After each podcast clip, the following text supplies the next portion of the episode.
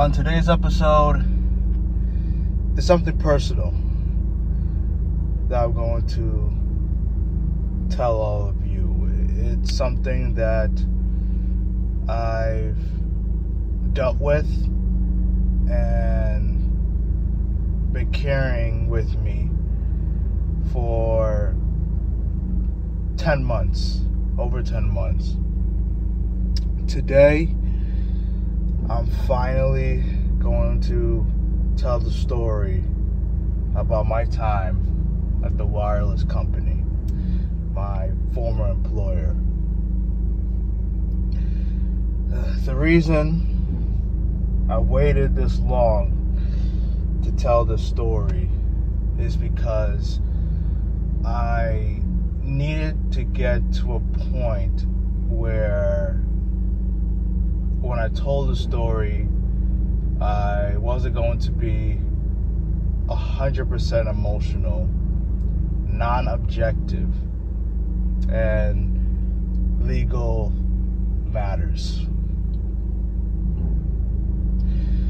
Another reason why I'm telling this story now is because I need closure. I need peace with the situation. I need to move on with the situation. But before I do that, I do need to tell this story. Because I believe that my situation, what I dealt with, can help anyone out there who is an employee working for any corporation or any business whatsoever. Because what I'm about to tell you is unbelievable when I look back at my former employer, what they did. And I want to make this very clear. I will say names. I'm not going to hold anything back. If I happen to call someone a name, a derogatory name, an insult, I'm apologizing up front because I may get emotional about the story I'm about to tell. On the same day I release this episode, I will release documentations of my experience with said wireless company that I'm going to reveal very shortly. And then after that, if someone has any questions, you can ask them on any of my social media platforms. After I release the documentation, photos, names, photos of those same people, I'm to leave it at that. That's my plan. So here we go. The name, and uh, before I even get to that, some of you may not care. Some of you probably don't have a curiosity about any of what I'm about to tell. But with anything that I do, any episode that I have, there will always be a lesson behind every episode. So, enough chit chatting. Let's let's get into the story. So, the name of the wireless company, the name of my former employer, is Prime Communications. Now, Prime Communications is essentially the third party to AT&T. AT&T being the the number one telecommunications company in the world, I believe. Prime Communications is a authorized retailer for AT&T. Technically a, a third party to AT&T. when I worked there, we essentially did the same thing that other AT&T stores did.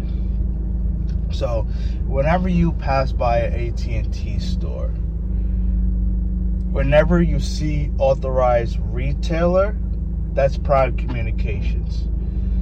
When you only see the AT&T logo, that's what we classify as a, a corporate store. So, if you happen to go to any of those authorized retailers, if they don't have something in stock or they're recommend, recommending you to another AT&T store, they're likely going to refer you to an, another authorized retailer store. I can remember times when I worked in Westport. The closest AT&T store was the one on Connecticut Avenue and being the courteous person I am, I, I would recommend people to that store so they could save gas. Uh, and remember the manager at that time, which I'm about to reveal, she used to tell me, whenever you're recommending someone to another store, recommend them to the store on Main Avenue, not the one on Connecticut Avenue. Well, that's essentially what Prime Communications is. So, how did I get involved with Prime Communications? Why did I even decide to join Prime Communications? Well, before we get into that, let me give you the foundation or the genesis of even being involved with Prime Communications. So I graduated from Southern Connecticut State University in May of 2020. At the time, I was working at Petco, and I was burnt out of the job. I didn't want to become a manager at the job, a supervisor, or one the head people in charge at the store even though I had opportunities to. So at that point, I say, once I get the college degree, I'm gonna start looking for jobs. Uh, I can remember working at the job, Petco, and people would ask me, "Oh, are you looking for another job? Are you looking for another job?" And I will always say, "Maybe, possibly." I would never give them a direct answer. Because if I said yes, that would cause drama. If I say no, I would have been lying. So while I was looking for jobs, I was more so looking for jobs pertaining to my degree, which is business management. So I was looking more so in sales roles, manager roles, business roles in general. And while I was applying for different jobs. I applied, well, I was in the process of filling out an application for AT&T, the corporate store. And I didn't finish the application because I believe that I would need to record my answers for some of the questions and I said to myself, I ain't doing all that. no. So I didn't finish the application. So I believed, I believe that Barbara Oliveira, which is the who was the district manager at the time I worked there. She's as I get into the story, is one of the three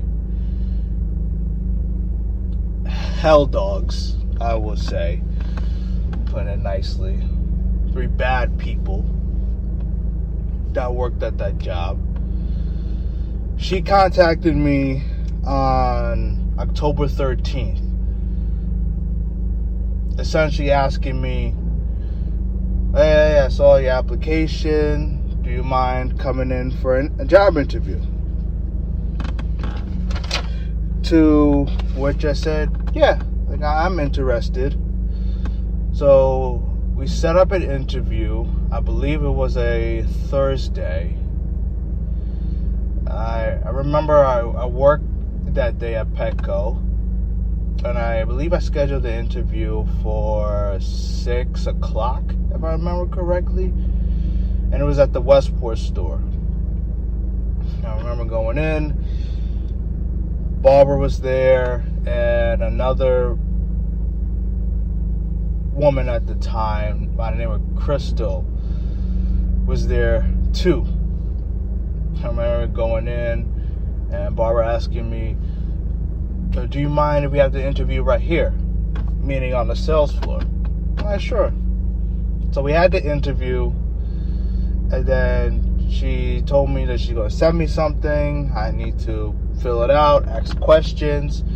Essentially, what she sent me was a, a survey. And if I had answered the questions correctly based on the criteria Prime was looking for in a individual, a job offer would be given. And while I'm contemplating whether I should work at AT&T Prime Communications, had another job offer with I believe the name was Gotham Elite Marketing. They were either based in Fair, excuse me, Milford or New Haven. Milford was going to offer me 13 an hour plus commission, while AT&T, and whenever I say AT&T, I do mean Prime Communications. Because AT&T is shorter. Excuse me. AT&T offered me $12 an hour plus commission. And when I needed to make a choice soon, I I went before God and I asked God, you know, where do you want me to go? And God told me AT&T. So I chose AT&T. Plus, I was going to be working in Westport which is a shorter ride from my home in Fairfield. I was to make more money regardless from my previous job, Petco. And I'll never forget, I was, I was getting off work, Petco, and I called Barbara when contemplating my offer. And I told her my desires, you know, to be a manager. And she told me, if you do what you're supposed to do, I'll take care of you. Or you'll be taken care of. Looking back on that statement, I didn't know what I was in for. so I, I started a job in November, mid November. I believe it was November 20th I started. And the manager at that time was Matthew Chavez. Cool dude. He taught well. I liked him. Until I found out the way he was selling to people. I, I, I can remember one time when I first started. I think I, I was working it was my second or third week at the job, and there were low staff at the time, the Westport store.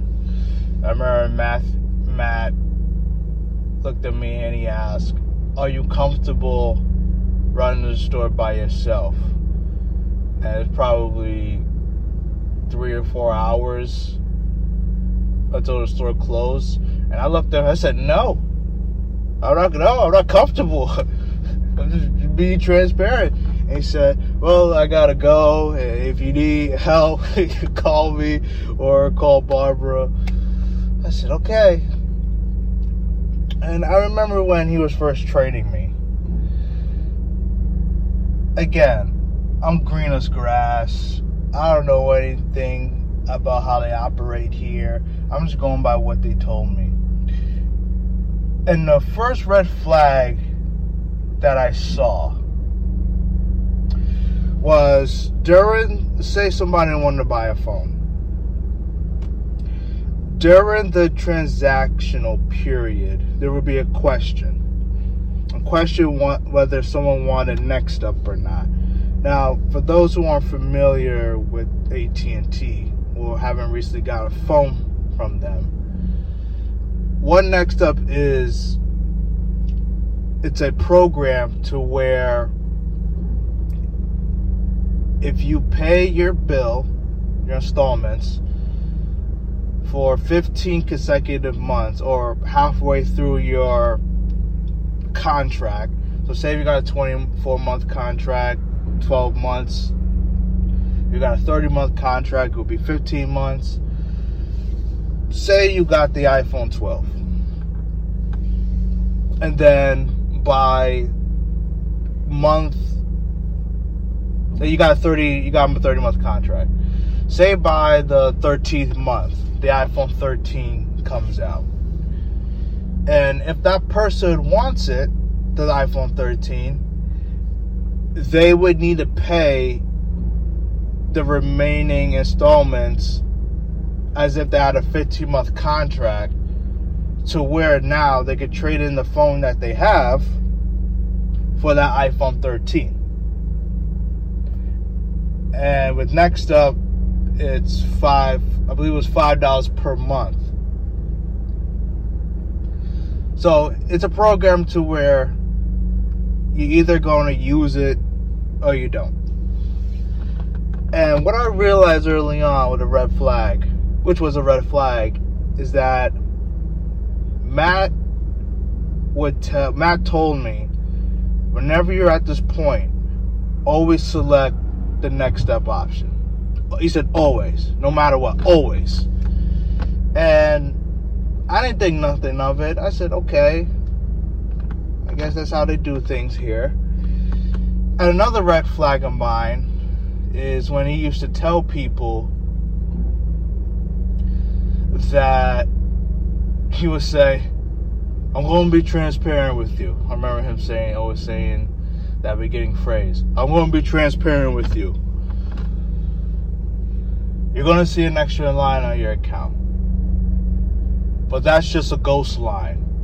Because at the time, AT&T was doing a a trading promotion where you could either receive a $350 or $700 trading credit towards a specific phone like iPhone 6s and up or certain Android phones and up So he would say, Oh, you're going to see a ghost line on your account or another phone number on your account. That's just so the credits could go on that line. That's it. That's what he would tell people. And I found that weird, but again, I'm green as grass. I don't know any better.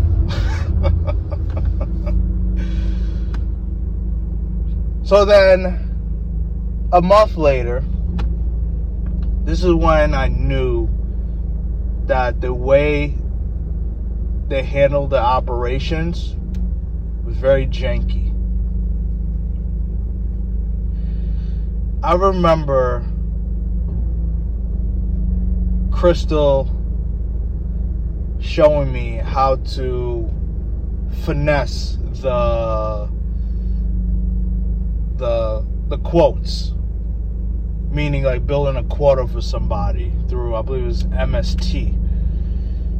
I'll never forget. It was me, Crystal, Crystal showing, and there was another guy at the time named Nick, who had just started there. He was only going to be at Westport temporarily, and then he was going to transfer to the the store in Norwalk on Main Avenue, which wasn't a authorized retailer at the time, but was going to be in January 2021, if I remember correctly. And the way Crystal showed me and Nick how to essentially finesse people when building a quota. And this is and this is how most people at the job operated. So for example, say your bill is a hundred dollars and you only have one phone line on there. Then you have an old service plan. Well, when I worked there, there were if you had a consumer account and a business account too at that at that time, but more so we handle consumer accounts. There was the elite plan, which is the higher end plan. That's where you get HBO Max and whatnot. There was the middle plan, which was the extra, and then there was the lower end plan, which was the, the starter plan. When it came to the starter plan, it, it was like a curse. Like you, you just don't bring it up.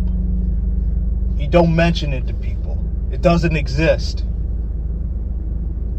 The managers at that job, and again, I'm gonna I'll reveal their names, but the managers at that job and people at that job too, they would not mention it at all, whatsoever, because don't get as much commission when you offer a starter plan compared to an extra or an elite plan. I can remember on two occasions on record where my next manager at Westport by the name of Rebecca Martin, which is another bad, evil, bad person, damn rat, damn mouse her man. One thing about her, her voice was so annoying, very screechy. It was like you got nails and it's crawling on chalkboard. Like it was just that annoying. Ugh. I come out on two occasions when I was helping out customers and she was in the back room at Westport she would text me. The first text message was no starter. I believe that's what it was. And then the second text message at a different point in time was, How many times I gotta tell you, no starter? Wait a minute. Why are we hiding this from customers? This is a service. AT&T's offer it, offers it. But anyway, going back, say you had a hundred dollars, and I apologize if I'm going up and down, side to side with my stories and not being chronologically in point. So when Crystal's showing me and Nick how to finesse people, for example, say you had a hundred dollar bill. I mean, your bill is like a hundred dollars, and you only have one line. Excuse me and you have a two gigabyte plan, service plan. If you can, and they wanted a new phone, say the monthly installments for the the phone would be five dollars per month, and say you want to put them on the extra plan which was, if I'm not mistaken, $75 per month. And that, that included autopay, which you save $10. So right then and there, you got 75 plus 80. Excuse me, 75 plus 5, so 80. If you were able to add on another line and in many cases it would just be the starter plan. If it would be less than their current bill, then you sell them on that. If not, then you just sell them on the unlimited plan. That was the basic rule of thumb. Add convince them to add a line if the bill is still going to be lower than what they're already paying for. I, I, I can remember one time. This was around April 2021. It was me, it was Barbara Oliveira, it was Rebecca Martin there, and the damn walrus herself, Danielle LaFan. Ugh, is ugh. I we're gonna get into her. Believe that. I remember there was an older couple there, probably 50s, 60s, between that age range. She convinced them. I, I saw it. My own eyes. She said to them, if you add two lines to your account and you get this, that, and the other, Assurance. Oh. Let me tell you about insurance real quick. Well, let me finish the story and I'll tell you about insurance. Insurance included. Next up included. Just just complete finesse about everything. If you do this, that, and the other, this is what LaFan told the people. This is what your bill would be. And I don't know if I presume the bill was lower than what they were paying for. So, poor couple, they went along with it. And I, I, I was just in shock by how someone could do that no no soul whatsoever, no morals whatsoever. So I mentioned about next up. Let me tell you about insurance. And it was essentially the same principle in regards to next up, but it was a little bit more, for lack of a better term, tricky. Because that was $15 per month and th- there was two types of insurance. There was the fifteen dollar one, which was Protect Advantage, and then there was the eight ninety nine one, which is the the mobile insurance. The, the basic difference between the two is the the claims, the money that you would pay for insurance claims, and the amount that you you can get. Man, these damn people would tell customers insurance is a requirement when it wasn't. That was a lie. Oh my gosh. I I, I tell you, it, it was I don't understand how just thinking back on it now, reliving some of these memories. I, I, I don't understand how morally somebody could do that to another human being. They're straight up lie for money. And it goes to show you that the love of money is the root of all evil. So going back to the crystal situation. So that's essentially how people at the job would finesse customers. If you can add a ghost line and the bill is still lower, do it. Do everything you can to convince them to give you the authorization to add the, the line. And here's the messed up. Eh, let me explain why they would do that. Because that's how they made the commission. The more phone lines that you add, which are at the time that worked, they were called PPVGAs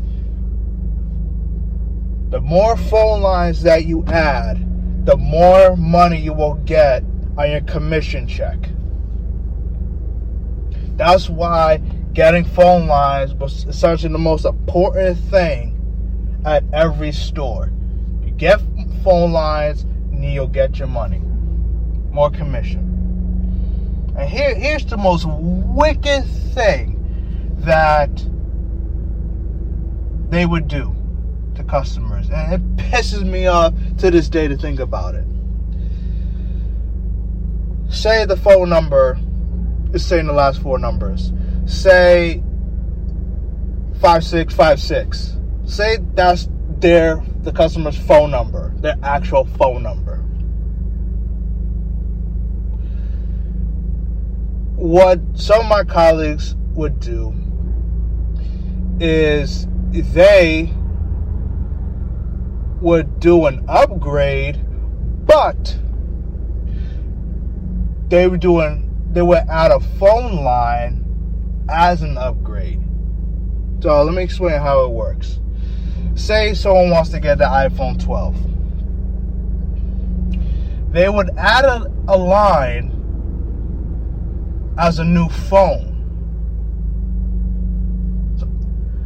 And then they would take the SIM card out of the person's old phone, put it in the new phone,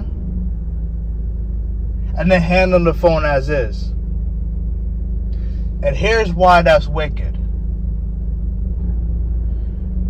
Because you can't delete that ghost line now unless you pay off the entire installment. They're now stuck with that ghost line for that contract because they didn't do the upgrade on the person's actual phone number. They added the installments on the ghost line. I can remember when I worked at Cos Cob. I'm checking someone's account. A, a, a young teenager. Well, the teenagers there. She wants to do an upgrade. I'm going through all the phone numbers. Make sure everything's okay. Found out that a ghost line number has an installment. The father ended up coming in. I told the father the situation. Never gonna lie to a customer. And I told the dad, I said, Sir, I apologize on behalf of this company for lying to you, deceiving you. But here are my two options to resolve this matter call customer service and tell them of the situation. And if you're able to do it, get them to add the installments on the correct phone number. Or, unfortunately, you're going to need to remove this phone line. I remember the I remember the daughter was so upset because she had that phone number for years. And the dad said, "I'm paying uh, I'm paying for another phone line. I'm spending more money than what I need to." Now, did, did they end up deleting the daughter's actual phone number? I don't know. I, I do not know. But see, that's what happens when you lie to people, when you deceive people. My colleagues at that job, they they they, they read with the ignorance is bliss philosophy. Oh, as long as the bill is lower and we get paid for it, that's what matters. Well, how about saving them more, God damn it? How about being honest with them? Stop freaking lying to them, finessing them, deceiving them. It was wrong, and it's still wrong.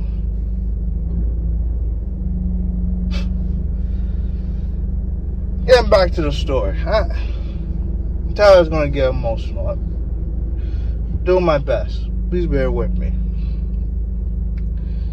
So, here's when I realized that I was in trouble in terms of having to essentially clean up after people's BS of lying, deceiving people.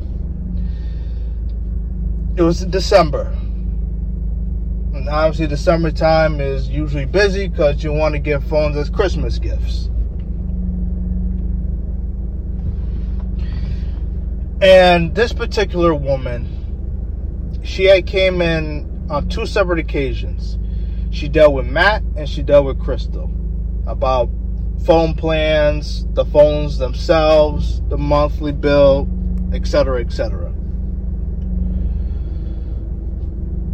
The day that she came in, the third time, was the day that she was ready to buy the phones. And it happened to be her daughter's birthday. So, fortunately, and I, and I don't say that boastfully, I was the one that ended up helping them. I remember the, the, the mother had a bunch of written notes again, as I mentioned, the, the service plan, phones, monthly bills, the whole nine yards. And I looked at that. I said, Miss. Oh, and then the last thing she mentioned to me before I told her the truth, she said, Oh, about adding another phone line. And, and when she said that, I said, Miss. Again, this is a month into the job. And uh, I, I, I shut that down immediately. I said, Miss, you don't need to add another phone line. You don't need to do all that. And when I tell you, ladies and gentlemen, to this day, I don't recall off the top of my head when dealing with a person one on one she was the most pissed off person that I ever encountered with. Understandably so, because she almost got deceived. I mean, she was deceived, but they almost followed through. I remember she was telling me, why would they do that? Why would they tell me all this? Yeah. And I said, Miss, I'm going to be blunt with you. Because of money the more phone lines they and I told her straight up, the more phone lines they have, the more money they get for their commission. And the daughter was like, Yeah, yeah, they want money. and I said, Miss, I apologize for all this. But I'm gonna take care of you now. And when I tell you she was hot essentially the entire time. Hot, man. So what I did, I tried to steer the conversation, wasn't helping her out. I tried to steer the conversation towards her daughter. Because again, it was her daughter's birthday. So, again, my business hat came on. Okay, how can I diffuse the situation or calm the situation? Steer her towards the daughter. Because hopefully mothers love their daughters. And she did calm down. She did. So once I got the service plan situated, and I actually told her what she was going to be paid, paying per month, then we get into the phones. She wanted the 12 Pro, the Apple Apple phone, and at that time, those phones were on back order. Don't recall why, but they were on back order. And then she got pissed off again. He said, "Oh my God." I was told that the phones would be here and I would get them today, yada, yada, yada. I said, Miss, I apologize if you were told that information. But I'm here to tell you, we haven't had the 12 Pros in stock for weeks. So I don't know why they would tell you that, but if you still want that phone, I could give you the different color options, which was graphite, that's gray, silver, gold, and blue, which is actually the one I got. Nice, sexy navy blue. I just said, okay, here are the options. What gigabyte did you want? I think it was 256. Okay, here are the color options, here are the gigabytes. And I'm just showing her with the tablet. Look, showing everything. So she's comfortable and she knows everything. Okay, here's when X, Y, and Z is coming in. Here's when everything will be delivered. Do you still want it? Are you willing to wait? entirely up to you. Now, the daughter's phone was in stock, thank goodness. So, long story short, we ended up handling everything. The daughter got her phone, she got her birthday gift. The mom calmed down. We smiled at the end. Kum, sing kumbaya. But she, yeah, she did make a smart comment at the end when, because now with iPhones, at least at the time, it didn't come with the, the wall block outlet. And uh, the mother said to me, Oh, it doesn't come with a wall charger? I said, No, miss. And she said, Well, that should be something you should have brought up. Okay, so you want to spend ten dollars or how much it? No, I think it was ten twenty dollars. No, it was ten dollars. I think you want to spend ten dollars on a new wall outlet when you could use the same one at home. Excuse me for wanting to save you money. Uh, excuse me. I remember I told that story to Crystal, and she said, Oh my gosh, why did you do that? It was on a silver platter. It was right there. So, right off the jump, you could tell this company was very deceitful and very wicked by the way they ran things. So then, this day comes around, and I consider this day the war started between myself and AT&T. It was January 28th, 2021. I believe that was a Thursday. What's up with Thursdays? it was around 10:30. It was late morning, between 10:30 and 11. Remember Rebecca told me that Barbara wanted to speak to me and give her a call. So I said, okay, no problem. So I go to the back and I give Barbara a call. Now, before I, I get into what the conversation was about, when I first started in November 2020, I was told by Matt, Matt Chavez, that for the first three months of employment, you essentially get a free pass. And what I mean by free pass is you're not required to hit your quota. So say your quota was 20 for PPVGAs, as I mentioned, the new lines. If I didn't hit that quota for the first three months, that's okay.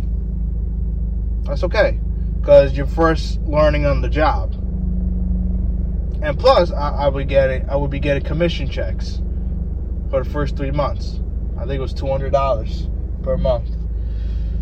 But Chavez told me that after the first three months, that's when you guys start hitting your numbers. If you don't hit your numbers for the following three months straight, it's automatic termination. So going back to January 28th, I called Barbara. I said, You wanted to speak to me? And she said, Yeah. He said, what's going on? I said, what are you talking about? And he's referring to my numbers because I my numbers weren't high. Because right off the jump, once I noticed uh, the deception, I wasn't with it. I wasn't with it whatsoever. Uh, she kept asking me, What's the matter? What do you need help with? And I, I'm confused. Genuinely, I'm confused. I'm like, wait a minute why are you getting on me about my numbers? I've only been here two months. December, yeah, two months at that time, and I, I was doing my job. You know, I was helping people. I knew the information. I was getting them their phones. I was assisting them in any way I could, the people, anywhere I could. She kept asking me, What do you need help with? What do you need help with? I remember her asking that question repeatedly. I said, Barbara, I don't need help with anything. I'm good. Then at the very end of the conversation, I'll never, to this day, I'll never forget what she said to me. Excuse my language. You need to get your shit together. If you're not gonna do it for Rebecca, do it for me. Because not only you costing her money, no, excuse me, not only it costing me money, she said me first, not only costing me money, not only costing her money, but you costing yourself money. Do I make myself clear? I said, yeah. And then she hung up. I went back on the sales floor. Barbara told Rebecca to send me home. No. Yeah, Barbara told Rebecca to send me home. After that phone call, she called me to the back. She said that Barbara is sending you home for the, the weekend, the rest of the week. Rebecca told me, when you come back Monday, let's go and make this money. So now she cost me half a pay, half a day's pay on Thursday, pay for Friday, and pay for third on uh, Saturday. I remember Crystal was there, and I told her I'm sent home, and I was just so confused because like I legit didn't do anything wrong, legit, and it wasn't. I was still in the beginning process of working there. So you're, you're sending me home for not hitting numbers, but I'm not during a time where I'm not even required to hit my numbers. Really? Trying to scare me? Trying to intimidate me? Okay. But the fact that Barbara said that, you need to get your sh together. If you're not gonna do it for her, do it for me. Because you're costing me money, you're costing her money, Rebecca. And most importantly, it costs you yourself money. Actually, no. Okay, it's coming back to me. She she made after after she said you're costing me money, you're costing her money, and you're costing yourself money. If you're not gonna do it for her, do it for me that's that's that's the sequence. That was the sequence. It's coming back to me very clear. So she sent me home. I I go home. I'm on I-95. I got the windows down. I'm there talking to God. And I said, God, uh, why is this happening? What do I do? Because it's probably going to continue on. I, I saw the, where my future was heading. I, I knew that they were going to do everything possible I, to get me to quit. Now, when I get into the later details, I never thought they would do that, but I knew that they would do things to get me to quit. And I never forgot forget what God told me. God told me, "You're not doing keep doing he said keep doing what you are doing because you're not doing anything wrong. I got you. What was god telling me? God was telling me as long as you continue to do right by people representing me representing your faith representing being a godly born again christian I will take care of you. You will be protected. You won't have nothing to worry about.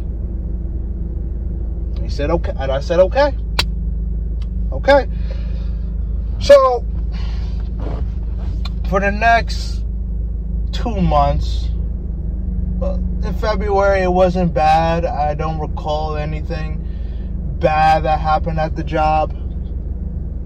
I was told by a colleague that when they, when Barbara Rebecca was in Norwalk and my colleague was in Norwalk, this individual heard them talk about me and speculating that I'll quit within a month, which didn't happen. But other than that, I don't recall anything in February. Now in March, it was I wish I had the date, the exact date, but it was sometime in early March. And Barbara came to the store in Westport, you know, working there at the time. She called me to the back. And from what I remember in that conversation are two things. She asked me, Do you see? And she was being speaking in a soft voice. That's another thing I remember. And I saw right through that. Like, you ever, have you ever experienced somebody speaking in a soft voice, like talking, but you internally feel that they're talking down on you and they're threatening you in a way to get what they want? So that's what I experienced. Very deceptive. Very deceptive. Excuse me. So I remember that conversation. She was speaking in a very soft tone voice. She asked me, Do you see yourself working here long term? I paused for a moment I was going to say yes. But then I looked into my heart and I said, and I said, I gotta be transparent. If I if I were to say yes, I wouldn't be I wouldn't be lying, but I would be disingenuous.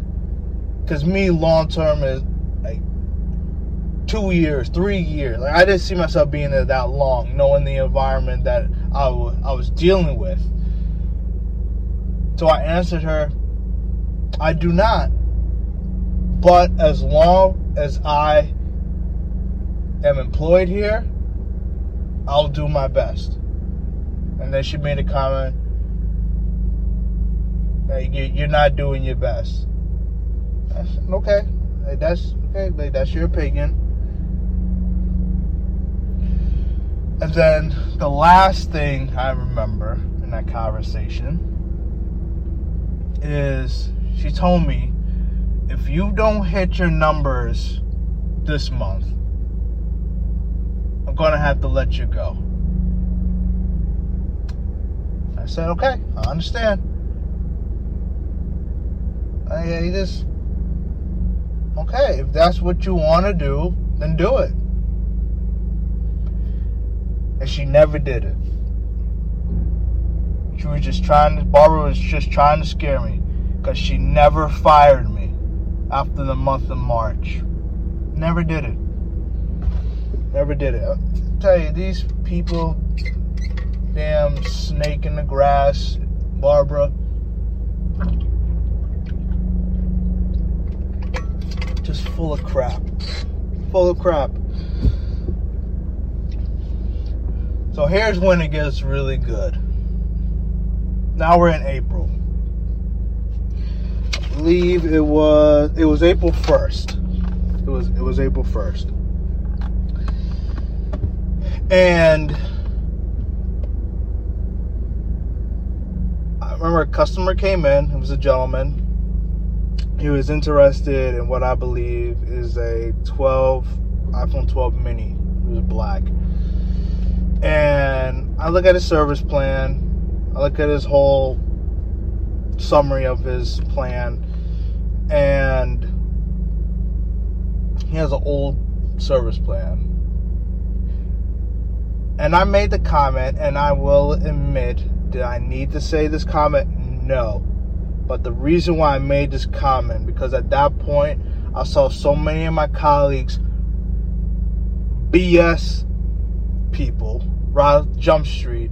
So I wanted to. It, plus, I believe people understand subconsciously that when they go into a sales store, in some way, shape, or form, most of the time, unfortunately, or at least 50% of the time, the person that they're working with is going to try to finesse them in some way, shape, or form. So the comment I made is you don't have to change your service plan, but based on what you have right now and based on what we're offering, I believe that your your bill is going to be much lower if you change it. Do you mind if we talk about it? And you say, yeah, oh, yeah, absolutely. Again, did I need to say that? No. But I did to make sure that it was more comfortable. And I never forget while going through the process and everything. Rebecca came over and very sneaky grabbed the tablet out of my hand and said, I see this, Ryan. And she finished the whole transaction for me. She added next up without letting the customer know. And she activated the service plan immediately without letting him know and without letting him know about the the prorated fees. So that's actually another thing I want to bring up. Say your billing cycle date is the 15th.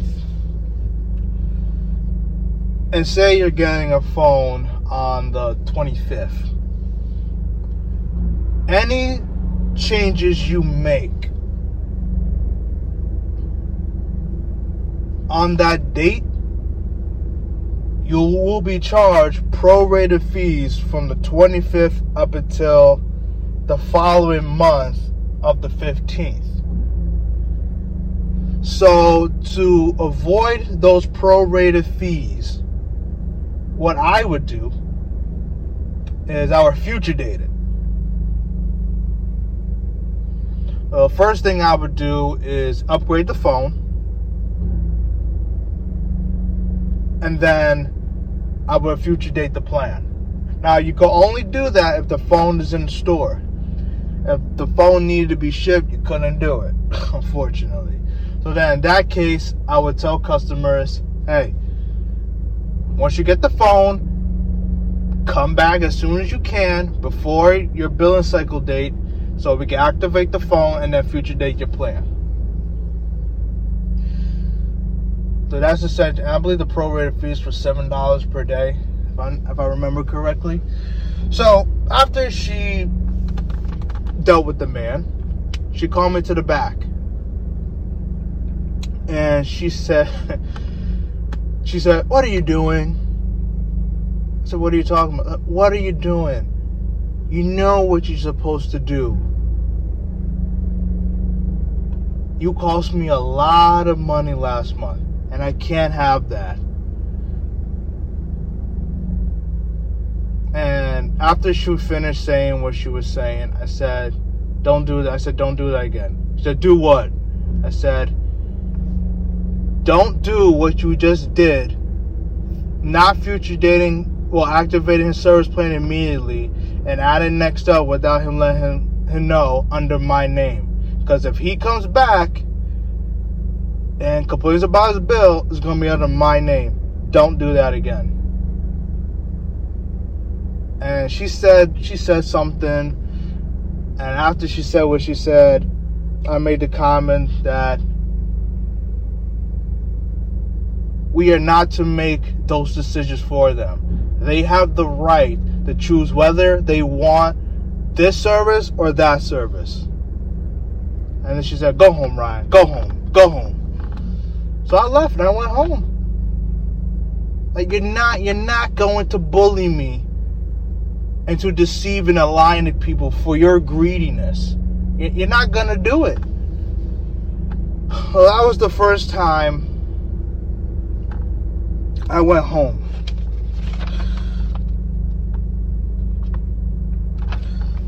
And I was I wasn't surprised that she sent me home. But it was actually funny that she sent me home because I was just standing up for myself. So then later that month, and I don't have the date in front of me. This is when the walrus, Danielle, started to get involved. And she would come to the Westwood store every now and then. And that was during a time, as I mentioned earlier, she told a customer, oh, if you got two lines, you can get this, that, and the other.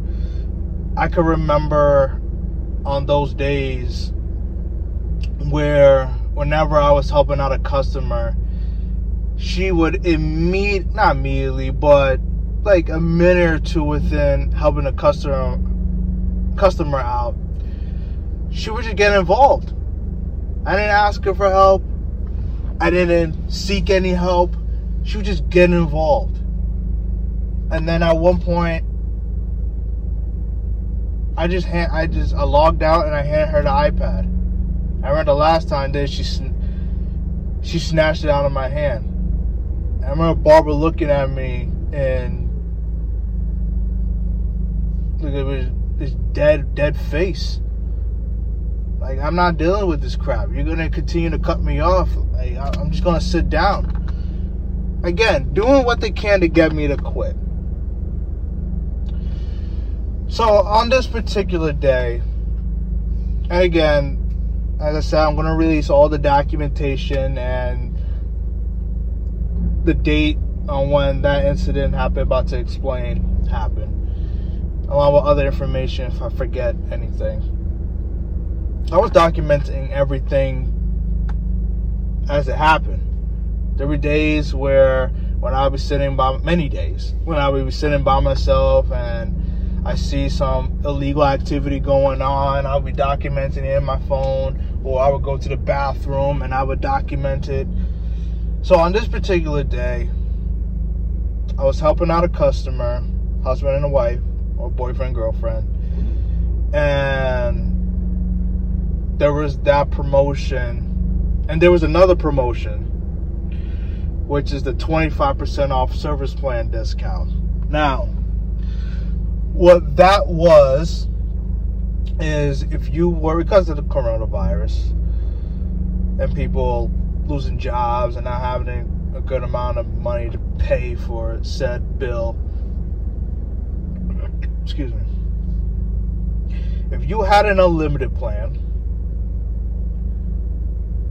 and if you were a first responder, say a firefighter, police officer, EMT, a doctor, a nurse, a teacher, any sort of military, you qualified for the 25% discount off your limited service plan. And another thing that my colleagues would do to finesse people is they would use that to their advantage to get people to add that second line. They would tell people, for example, hey, if you add a second line, you get 25% off your service. Another thing they would say is, hey, do you know anyone in your family that's a teacher, doctor, lawyer, etc., etc., etc.? Like, yeah, my cousin's a lawyer. I mean, excuse me, my cousin's a doctor. Oh, really? Well, if you could get a photo ID of your cousin, I could get you 25% off your service, but only if you add a second line which is completely fraud. I even called customer service on two separate occasions to ask them that question, and one person said the word fraud Because how it works is the person would need to be on the account. If there's no doctors, no nurses, or EMTs on the account, you don't qualify. But yet, my colleagues would finesse people to do this. Now, I will admit to you, early on when I started working there, I was doing that too. I admit that. But once I discovered, when actually reading the terms and conditions of the 25% discount, I never did it again. Never. Same thing with the insurance. I discovered, I believe it was late March, early April. I discovered that the insurance was not a requirement. Because one of my colleagues told me. And ever since that day, I never told customers it was a requirement. Because here's what happened. And I'll get back to the April incident. A customer wanted to do a, a Hyla trade in. And they were going to do the Next Up program. And I was telling her that insurance is a requirement. Rebecca was there, Barbara was there. The snake and the rat. And I was telling this customer it was a requirement. And this customer was fighting me back and forth because she didn't want it. And even got to the point where she was calling customer service. So Rebecca went to the back because that's where Barbara was. Told her the situation, and then Rebecca told me that to tell her you don't need to get the insurance if you want. Because well, what happened is if she connected to a representative, and that representative would have told her the actual truth, I'll be looked like a liar, and the whole store would be exposed. So that's so on that day, I discovered, oh, it actually isn't a requirement. Y'all just paint a picture that it is. Corrupt, corrupt people. And I'll tell you, those managers there, they, just poison people. Poison them. Straight up poison. But getting back to the April incident. I'm helping out this customer. And I'm I'm again, at this time, I didn't know the true terms and conditions. So I did the whole spiel. Hey, you know anyone in your family who qualifies? Oh, yeah, I know somebody. Okay. Are you able to get their ID? Boom, got the ID, got the phones. A guy, I remember a guy was going from an Android to an iPhone, so it's going to take a while for the transfer to happen. They left and I gave him ETA when the transfer would be completed.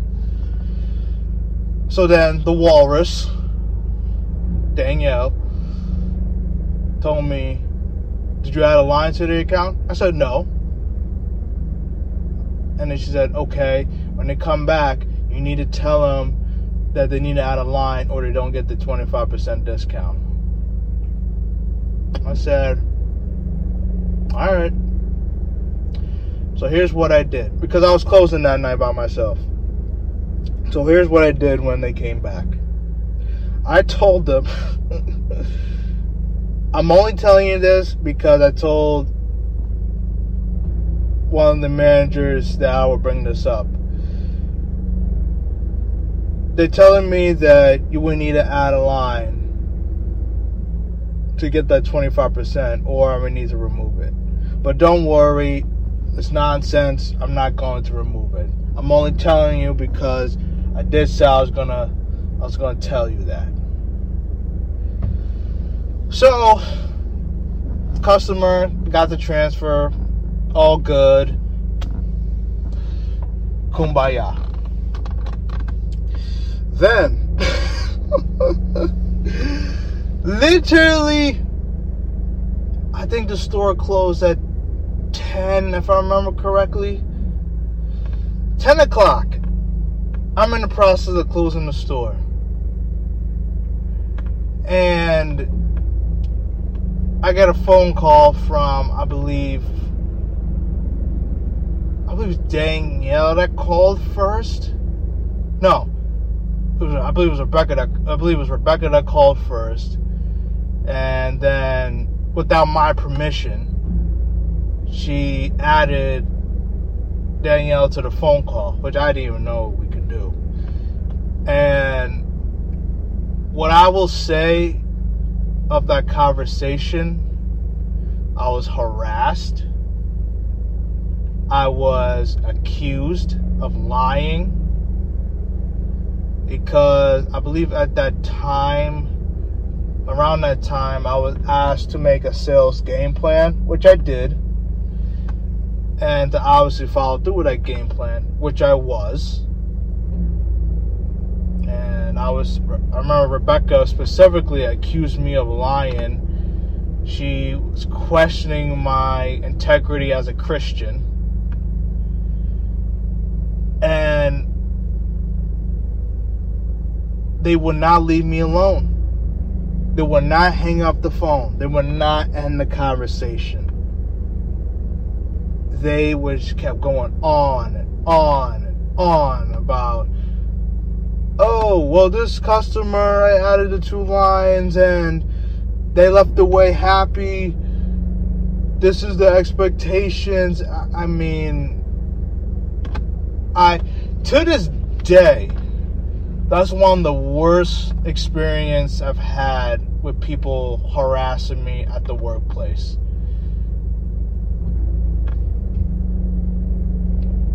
Danielle and Rebecca were just horrible, horrible with that phone call. And at the, at one point, I just I just hung up the phone. I finished closing the store, and I left. I, I said to myself, "This is ridiculous." Like you're holding me up with this conversation, and you won't get it through your, th- your thick skull that I'm not down with the nonsense that y'all are doing. So just leave it at that. If you don't want me working here anymore, then fricking fire me. Simple as that. If, if, if, if I'm such a liar and I'm this, that, and the other, why do you want to keep somebody like me there? Why? Why? If I'm that, if I'm that bad, if I'm such a liar, why did you keep me? Why didn't Barbara just fire me? But they didn't do it. Why? Because they were just trying to terminate me and get me to quit. Simple as that. And I remember that same night, I sent a text message, which will be a part of the documentation, just expressing how I felt. And then Rebecca said, I believe it was Rebecca that sent the text that, oh, this is part of my job and I'm going to send you a, a C, I think it's called a CAF, which is a written, not a written complaint, but essentially it's a form to where you, if you get in trouble, you, you write it out. And when you fill it out and confirm that, yes, I did do X, Y, and Z, and I'm acknowledging it. She never sent over that form, never brought it up to me after that text. Never. And then that same text message, she told me on a certain date, which again is in is in the document, they're effective effective immediately on this date, you're going to transfer to Cos Cob. Before that, nobody ever told me that. Barbara didn't have the guts to bring that up to me. Now, around this time, I was covering Cos every blue moon. But up until that point, nobody's ever brought that up to me. That effective immediately, I was going to Cos Nobody. Nobody. And let me tell you why. Let me tell you how crooked they are in regards to that people were getting switched around at that point. I remember another one colleague of mine, this guy, this guy lived in Norwalk. Another person lived in Norwalk. Another person lived in Stamford. And that's what I remember off the top of my head. The guy that lived in Norwalk was being transferred to to Norwalk. One girl that was working in Dam who lived in Norwalk that was working in Danbury was being transferred to Norwalk. And the other girl that lived in Stamford was being transferred to Cos Cob. Now think about this. Norwalk and Norwalk, Norwalk and Westport, Stamford and Cos Cob Greenwich. Right? How is it? Oh, and another guy that was working at Cos Cob was now working in Westport who lived in Stamford. So think about this again. No, one person lives in Norwalk, and they're working in Norwalk. One person lives in Norwalk, working in Westport, which is a town away. One person working in Greenwich, Cos Cob, and lives in Stamford, one town away. One person lives in Stamford, now working in Westport, two towns away. And silly old me, who lives in Fairfield, Fairfield, Westport, Norwalk, Darien, Stamford, Greenwich. Find it funny enough that everybody else at most lives two towns away from their home to the workplace. But I live five freaking towns away, more than double the town distance compared to everyone else. What does that tell you? They were trying to get me to quit. I cannot specify this anymore. All these tactics. Oh, it, it gets much better. It gets much better. Excuse me.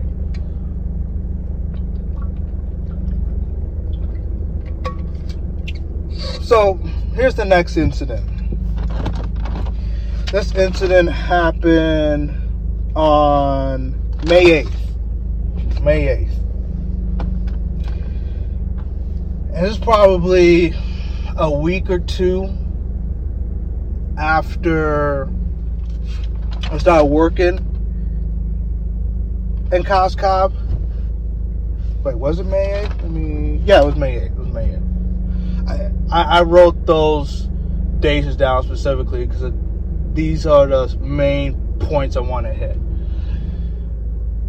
So on May 8th, if I remember correctly, on that day, for some reason, again, it's all in the documentation. I don't have the documentation right in front of me.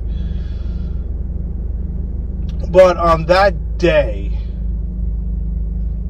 I I just I just I just went off.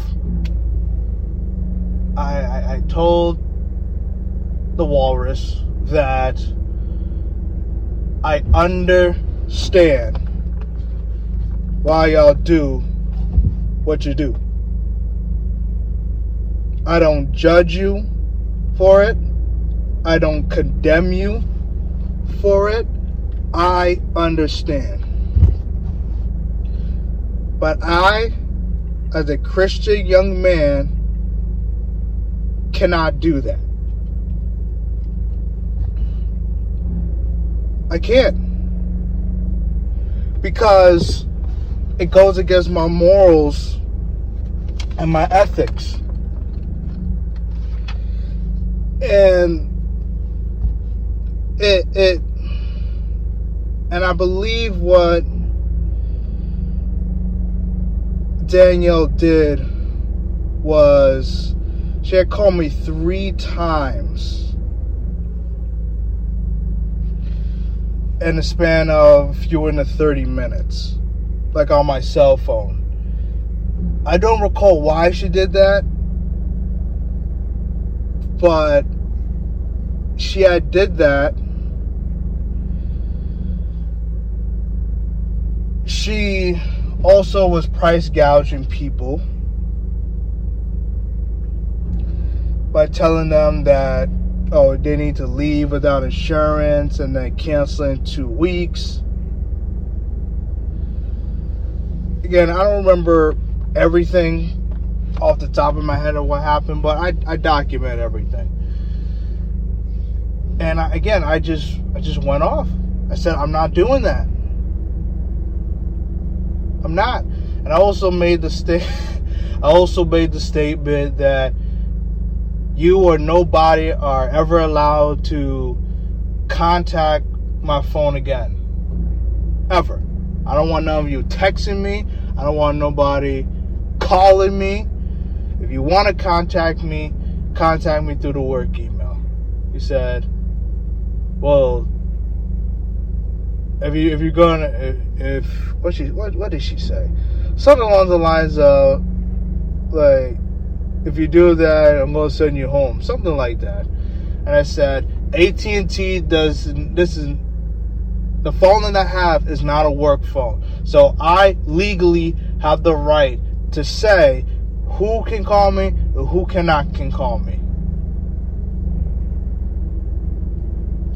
And I remember that I was getting so flustered because that wasn't backing down. Again, there was another person there. They they could tell you. I was not backing down. I was standing up for what is right.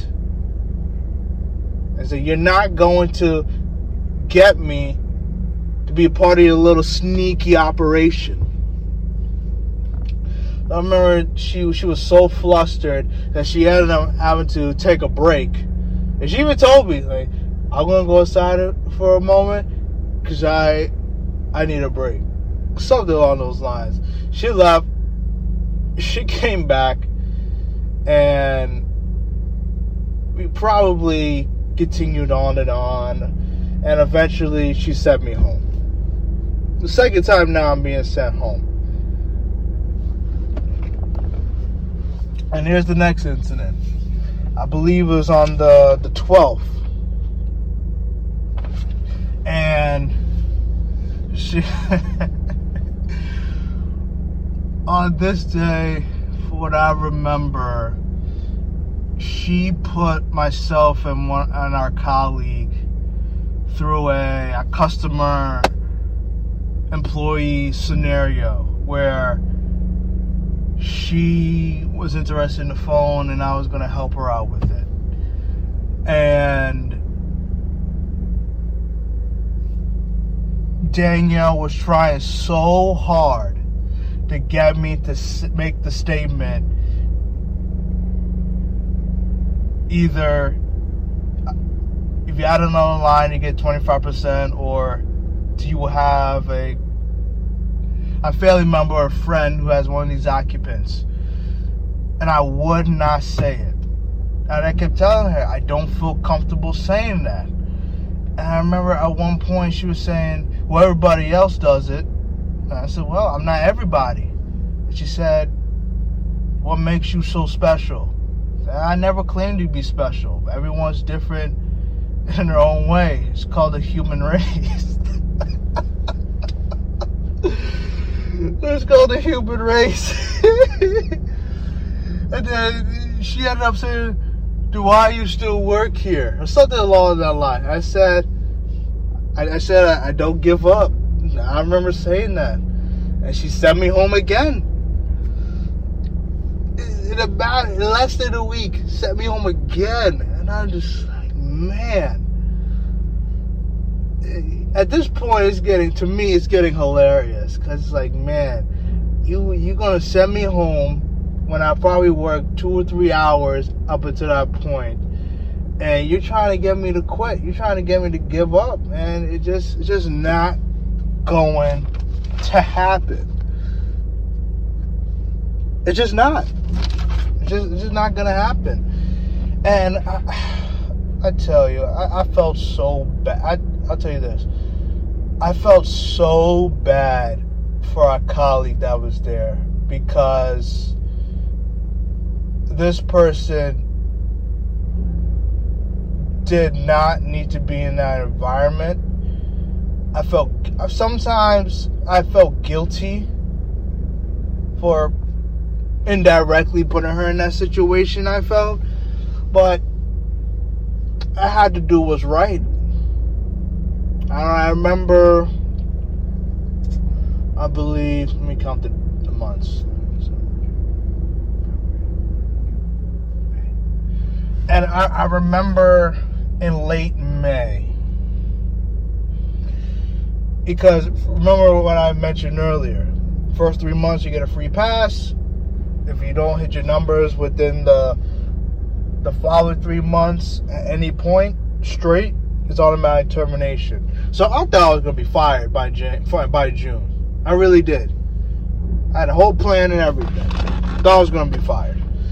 And before June hit, I I said to this individual, I don't know what's gonna happen, but I want to I want to tell you that I apologize because you do not you did not need to be in that situation and I felt bad because of my stance that this evil human being is putting you in this situation.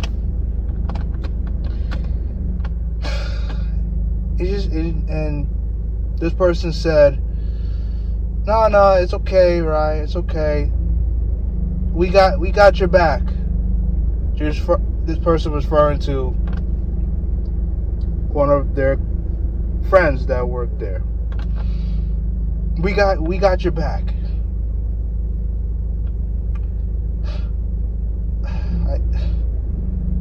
And in the moment, I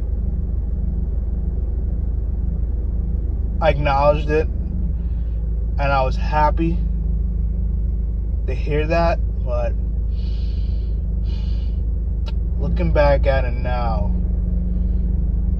and I'm going to tell this person personally soon on that story on that day because it, it meant more to me than I originally thought. Just to know because and now I'm gonna get into why I stayed through all this. I will at the end. Or towards the end. But I'll give you a little snippet when when your purpose in life is to help people, to show them the better way, and while you're going through what you're going through, when you don't see the fruits of your labor, or at least you think the fruits of your labor isn't working, or what you're doing is in vain, you get distraught you you you feel like giving up. I felt like giving up. I just felt like at time throwing in a towel. At hearing that, it it reassured me that I am making a change through God at the workplace. I am changing the culture. I'm gonna push forward. very, very vital day. Very, very vital day. So here's the next incident where I was sent home. it's just crazy. Probably the fifth time, I believe, I was at home. And this was a week later. So it was the 12th, this was the 19th. Now, here, and again, I'm a, I'm the type of individual, I, I'm not prideful by personality. At times, I will be prideful because I just human nature. But majority of the time, I'm not prideful. I will admit when I'm wrong, and I've done wrong. On May 19th, I came in in shorts. I remember it was my light blue jean shorts. I came in, and then probably less than 30 minutes, the walrus tells me to go home because I got shorts on. So I went to my car. Well, well, I'm going too fast. So I said, What's wrong with wearing shorts? Oh, we're not allowed to wear shorts. And she said, Are you going to come back? I said, No. She said, Okay. I'll see you tomorrow then. Then I went to my car. I pulled up the policy. And it it obviously stated something to where I thought I could get a decided to get away with it, lack of better term. And then when I went back inside, because I really wasn't trying to go all the way home to go back. and I showed her the policy, or at least I read it to her. And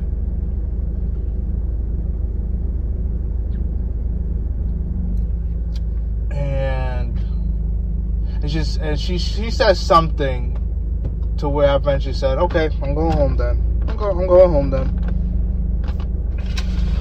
So then I I I, I went home and told a family member of mine the situation, and this family member is into designing and things of that nature. And I was humbled. She said, Ryan, you need to go back. You need to put on some jeans or some khakis and go back and apologize. Because she explained to me the different terminologies and things of that nature. And I, I went back. I did. And I immediately said to Danielle, you know, I apologize for what I said. I spoke to a family member and they corrected me. Well, I spoke to a family member who's in, in designing, who's in the fashion industry. They uh, corrected me and I want to continue to work. But apologize. I admit I was wrong. I said I was wrong. The walrus said, I don't care. She said something along the lines of, I don't care if your your this family member is the is the CEO of designing yada yada yada. Something that's just it's condescending to the nth degree condescending. Condescending. I'm telling you, that person, Danielle, just evil. I, I can remember on May 10th, I believe it was May 10th, somewhere early May. It was in the documentation. Here's what happened. A customer called interested in an iPhone 12 mini. I believe it was a 12 mini. And subconsciously, I'm just thinking 12. Just 12. I, I disregard them. I didn't disregard the mini, but subconsciously, I was just thinking 12 because we were selling iPhone 12s a lot at that point.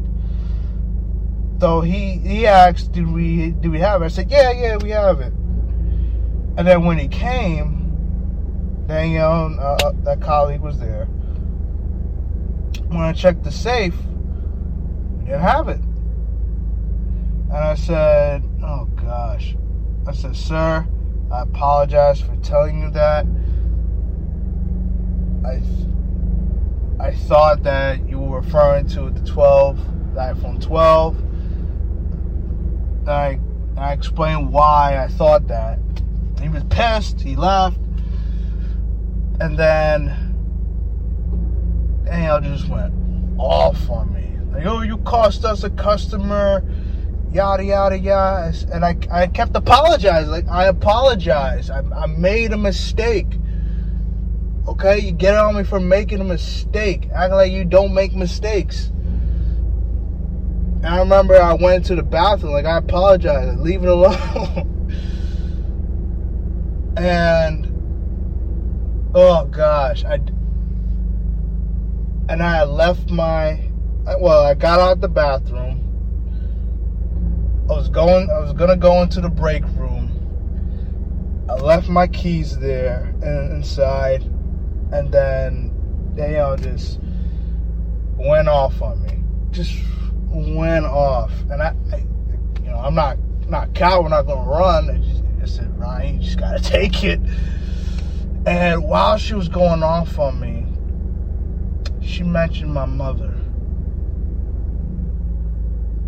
And she said something along the lines of, no, would you be doing this to your mother? And at this point, my head is down because I didn't want to look her in the eye. Because I'm not even joking when I say this. Every time I looked in his eye, her eyes, like looking at the devil. Yeah, that's that's how bad she had treated me. So when she mentioned my mother, I looked up, I looked right in her eye, and then she made the face like, What? Like, what? Say something. And that's what she was trying to do. She was trying to get me out of my character. And I kid you not, I didn't say anything. And our colleague that I was working there at the time, they were sitting right next to her. And this person could tell you, I didn't say a single word. Danielle just get it on me, get it on me, get it on me, trying to get me to say something. And she said, I remember at one point she was saying, we could we could stand here all day. And I just I kept quiet. I kept my mouth shut. God, God, because God told me, Ryan, just keep your mouth closed Keep your mouth closed. I know it's hard. Keep your mouth closed. I kept my mouth closed. And the last thing I said to her was, please open the door. Meaning the break room. I wanted to eat. And when I tell all of you,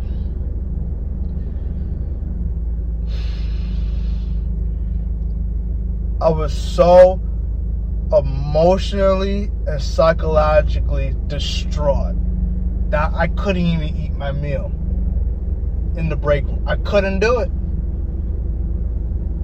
I couldn't do it.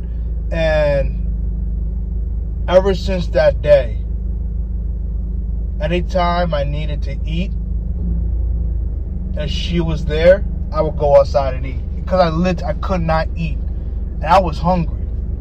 I, I haven't eaten in hours at that point, and I could not eat. Couldn't. So I remember that same day, I went outside in the front door, right near the front door. I took one of the speakers, I borrowed one of the speakers in the store I, I remember one song I was listening to was Teddy Pendergrass, Wake Up Everybody. As soon as the store closed, I went to the car. Well, I make sure everything closed and secure with my colleague. I said goodnight to this individual. Went to my car. This person went to their car. This person left. And I hurled out a scream that, that I never hurled before. All the anger, all the frustration, all of the hurt that I felt that day, I released it. I felt I felt like I was screaming for for a minute when it was probably 10, 10 seconds. But I felt like 30 minutes. 30 seconds, I mean, 30 seconds. It, it was it was unbelievable. And that's when I said to myself, I need to tell somebody.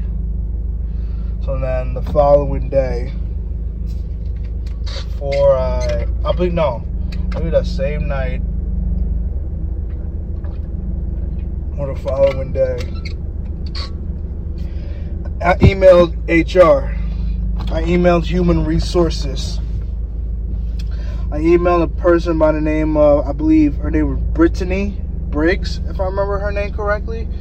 She was the senior HR person in charge, manager, I guess. I emailed her. I explained briefly what's been going on. And then I talked to a, a person by the name of Kelly Bentley. Excuse me. I told her everything that was going on up until that point. And she offered solutions like going back to to Westport or consider moving to Norwalk. I said no, I don't want to go to Norwalk because I, I lived in Norwalk for 17 years and I and I worked there for two years. So I just wanted to change the scenery. And I also expressed to her that everything's the environment is going to be the same. It's going to be the same no matter what. She said, "What do you want?" I just want the harassment to stop. I just wanted to stop. Period. I just didn't want it to happen anymore. And she just told me, essentially, she told me to suck it up and just deal with it. She didn't say that, but she didn't. She didn't have to.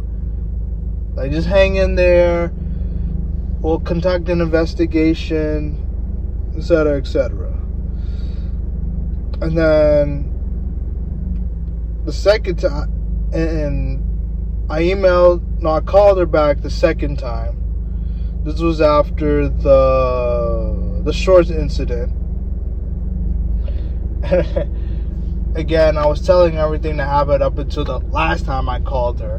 Because she never called me back. Never. She never updated me on any investigation. She was pretty much useless. Like I didn't see any direct change of the workplace. It calmed down a little bit, but I was still getting harassed. Like I can remember one time where I went into the safe because I was checking for I believe I was checking for a certain phone. And she Danielle asked me, "What are you doing in the safe?" And I said, "You know, I'm checking for for a phone." And then she told me, "Ryan, you have an iPhone 12 Pro." So actually tell me what you're doing in the safe. And I said, I told you what I'm doing in the safe. Because my sister wanted a a new phone case. And plus, I wanted to see if we had certain phone in stock for a certain individual that came by the store a day or, a day or two ago. At, the, at that point, I remember she accused me. First, she accused me of lying, and then she was accusing me of being rude to a customer, which I wasn't rude whatsoever.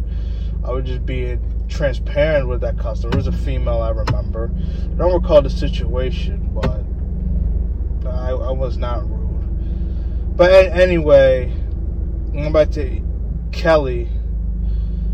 I remember when I called her the second time to tell her everything that happened up to that point, and I told her about the short story, and I, I made a comment regarding policy, and she immediately said, "No, it's not. No, it's not. That's not in the policy." And I was just like, I called. that that caught me off guard. It's like, wow, like you you you defend you you can't justify what they're doing, but any hole you can poke at, you you trying to defend them. I remember she she was talking about oh, have you accepted the coaching? And I, and I said, they're coaching me to lie and deceive the people. You want me to accept that coaching? He said, no, but I'm pretty sure they're telling you. Th- I mean, she was just trying. I, I get it. She works for Prime and she. This phone calls being recorded, so she's trying to paint a picture Trying to paint them in a good light some way somehow but the phone call really went nowhere uh, until the day of my departure she she didn't do nothing. She never contacted me back. She never updated me with anything. Nobody ever updated me with anything in regards to the human the two human resource complaints i made. Nobody. Nobody. So, the last part of this story, in terms of my experience working there, and from June to September, I never got fired, even though I was supposed to in June for policy. All they did was have me sign written form stating that I didn't complete my quota. And they and they were doing that just to say, hey, we gave him four, five, six chances. And I remember Barbara telling me at one point is, I can't. She said something along the lines of, I can't protect you much longer, or cover for you much longer. Like I asked for you to cover me. so up until that point, what was going on from June to September? That colleague that was working at Cos Cob transferred to another store, and they eventually left. And it's mainly me and Danielle. It's, it's a lot. It's, it's better, but it's still there clearly there's still tension there. And it, it was bad. It, it, was bad. I mean, and I've told this story to more than close to a handful of people at the job. And this is how bad they are. I'll tell you the three headed monster Danielle, Rebecca, and Barbara. Just evil human I remember when I was at Westport and this guy came in. He had a business account and he wanted to transfer over from Verizon. At that time, there was a promotion going on where if you had a certain number of lines, you get a $300 credit, $200 credit, something along of those lines. And this guy literally just wanted two, I think two lines on their account, two or three lines. Basically, he just wanted the numbers that he wanted on the account. He didn't, he didn't want no ghost line, none of that crap.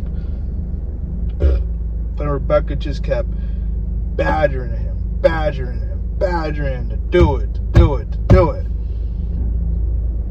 And long story short, the guy caved in. I'll never forget the words this gentleman said. And he looked right in, in her in her face. And I was probably 10, 15 feet away. He said, Well, I guess you got what you wanted. Well, I guess you got what you wanted.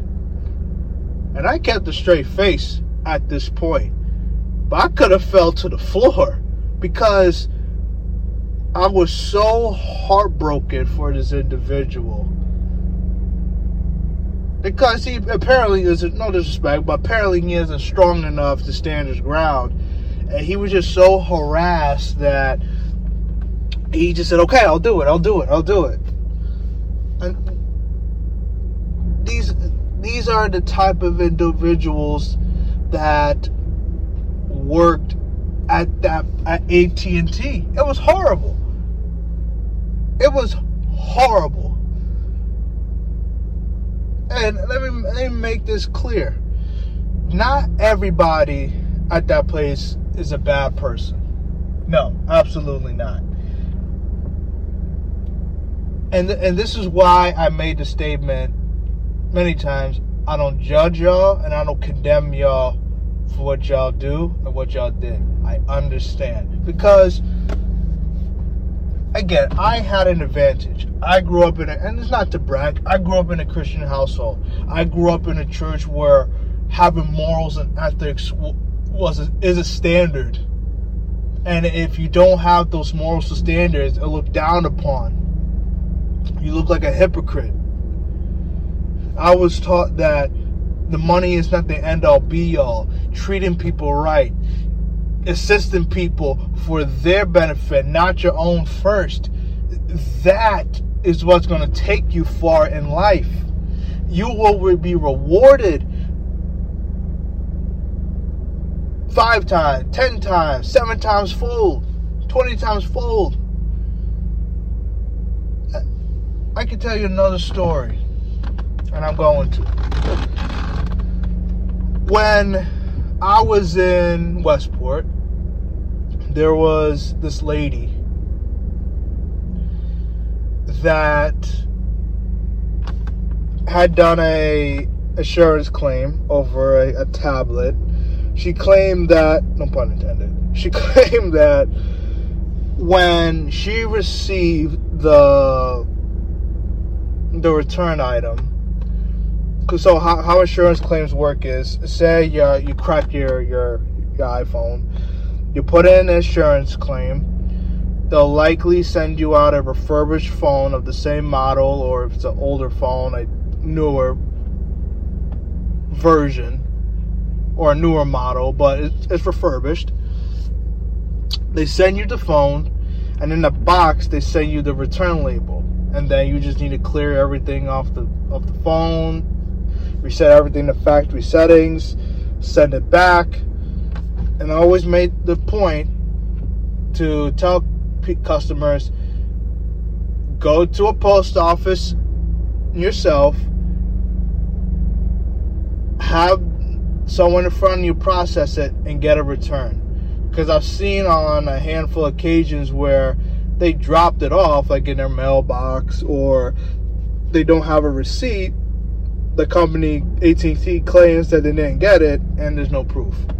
You don't have no proof that you actually did drop it off. So this lady claims that a return label didn't come in. And she called customer service two or three times. And she's asking for help. She needs help. So I help her out, and it took me close to an hour to get that return label because you got to go through the account, you got to go through the iPad, IMEI number, you got to go through the day you put in the insurance claim, a bunch of information. I probably got transferred two, two to four times before actually getting a label. And long story short, I got her the label well, AT&T got her the label. She was not able to send back the, the iPad. And she was so grateful. She said, Thank you so much. Thank you. Thank you. You need to run the entire, you should be running the entire East Coast. I said, Miss, thank you for the compliment. I'm glad to help you. I didn't get nothing. I didn't get no money. I didn't get no commission. I didn't get none of that. I just wanted to help her. That's all. Because that's what we're meant to do. Customer service. Serve the customer. Five to ten minutes later, she came back with a batch of cupcakes as a thank you for taking the the time to help her out. And let me tell all of you something. Getting those cupcakes meant more to me than the the five lines that I got when I worked in Cos Cob. Or close to five lives, something along those range, those those numbers. Those cupcakes meant more to me than getting a multiple lines. And that's what people at that job did not get, in my opinion. One of my colleagues that worked at, at the Westport store at the time told me that Rebecca told that individual he's wasting his time. That's what this person told me. And that's an ignorant individual. That's a person who doesn't see the value of what just happened. Because you know what that one possibly could have done? Told a story to her husband or to a friend. Word to mouth marketing. It's the cheapest form of marketing that you can do. Word to mouth.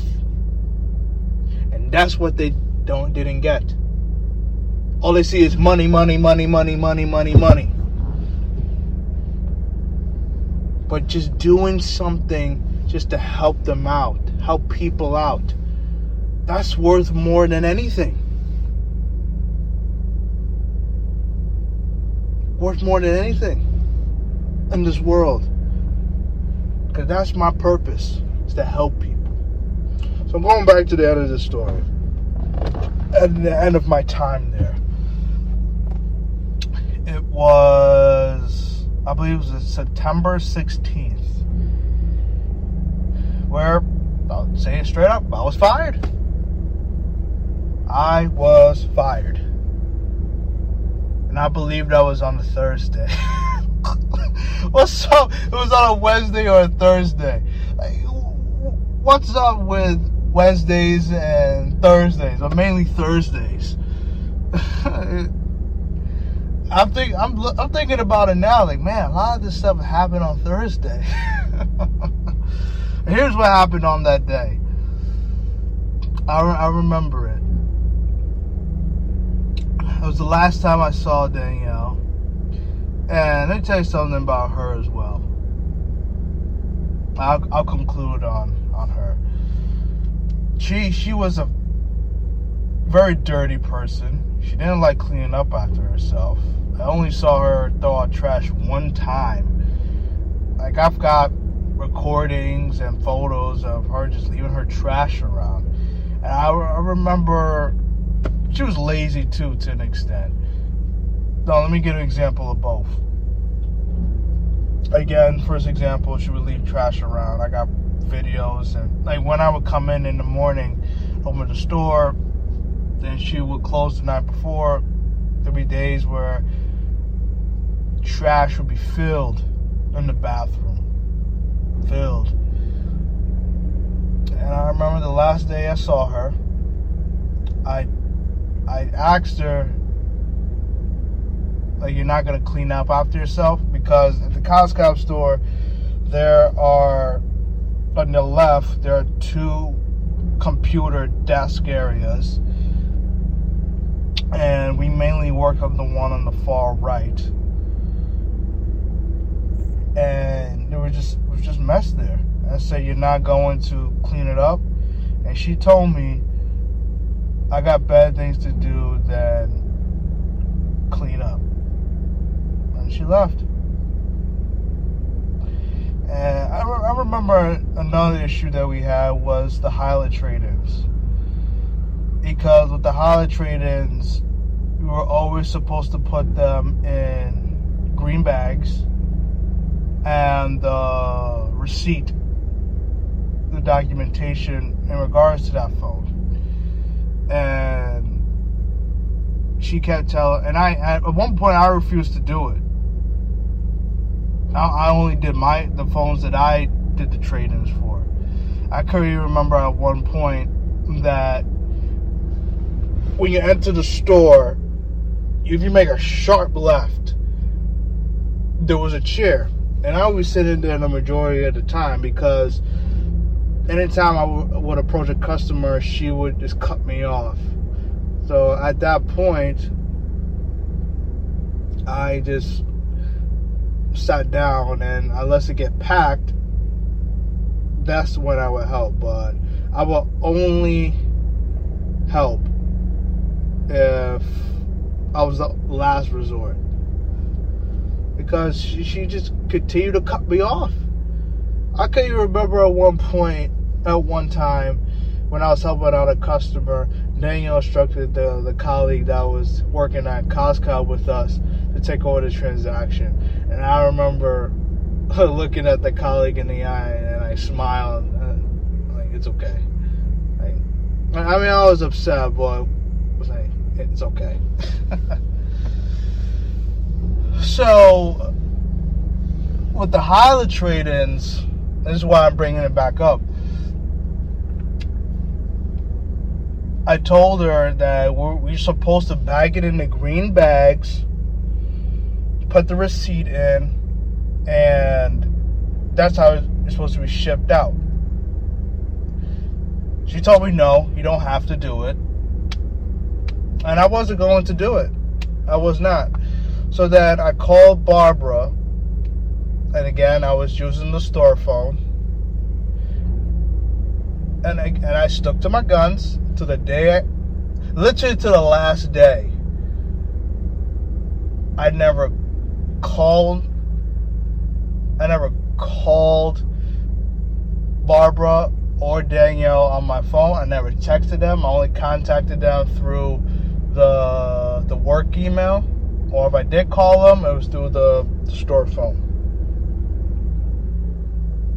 It was only until the last day where I texted Barbara and I called her on my phone because a customer wanted to speak to her and I didn't want to go through all the the hoopla calling her on the store phone, having the customer walk up and talk to her. I didn't want to do all that.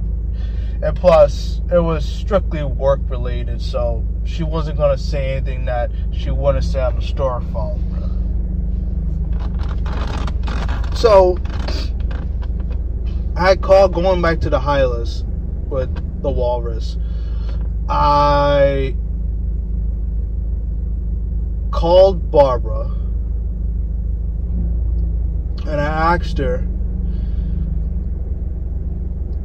Is it true that the bags and the receipt aren't required? They say yes. And I'm thinking, well, she's the district manager. I would think what she's telling me is true. So I guess I'll send it out the way it is. But I obviously knew that was a lie. I knew in my heart it was a lie. So I I emailed a woman, I forgot her name off the top of my head, who was at least according to the Prime portal, at least one of the head people in charge in regards to the the Hylas. And I sent out an email the same day, the 16th, and I said, "Hey," I didn't say "hey," but essentially, no, I've been told that doing this and that isn't a requirement, but I was told early on in my tenure by Rebecca that that's how you're supposed to do things. And even a trick that we would do is on the green bags, we would write the last four numbers of the IMEI. so we don't get confused with anything. And I didn't discover until sometime in October that the the woman I emailed emailed me back the same day, same night, saying, Yes, it's true. It's true. So again, I was lied to. I was lied. And the last thing that happened that day, Barbara came over, told me I was being fired or terminated, politically correct term, for bad performance. That's what that was the reason. And man, I was just I kept a straight face, but I was happy inside. Like freedom, freedom. I remember when I was leaving, I I played Aretha Franklin freedom song. But before I left the store, I I remember she told me, "Thank you for everything." I said, "No problem." I wasn't gonna be smart with her. I said, I want a copy of the document. Well, she asked me, did I want a copy of the document? I said, yes. I tried to. I, I tried to like get the paper for her, and she just snatched it away from me. Not not not rude, like a quick snatch, but it was it was sneaky.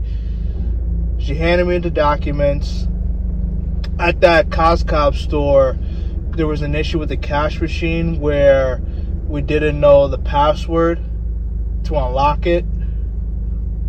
And then I, I just realized, literally, uh, God's, God's truth. That is. I can't make this up. Literally, that same day, I was going through my notes app and I discovered the the password. I, I had the password the entire time because I had covered the Cos Cob store once in the blue moon back in like March and April. And I just completely forgot that I had it. Because if people wanted to pay cash, what what I would do is okay, I'll pay with that through with my card, you just give me the cash. And most of the time, if not all the time, people were cool with it. I, I could remember one time, the first time I did it, there was a gentleman, he was buying a, a, a screen protector. It was the glass shield one, I remember. And he was dealing with my colleague there.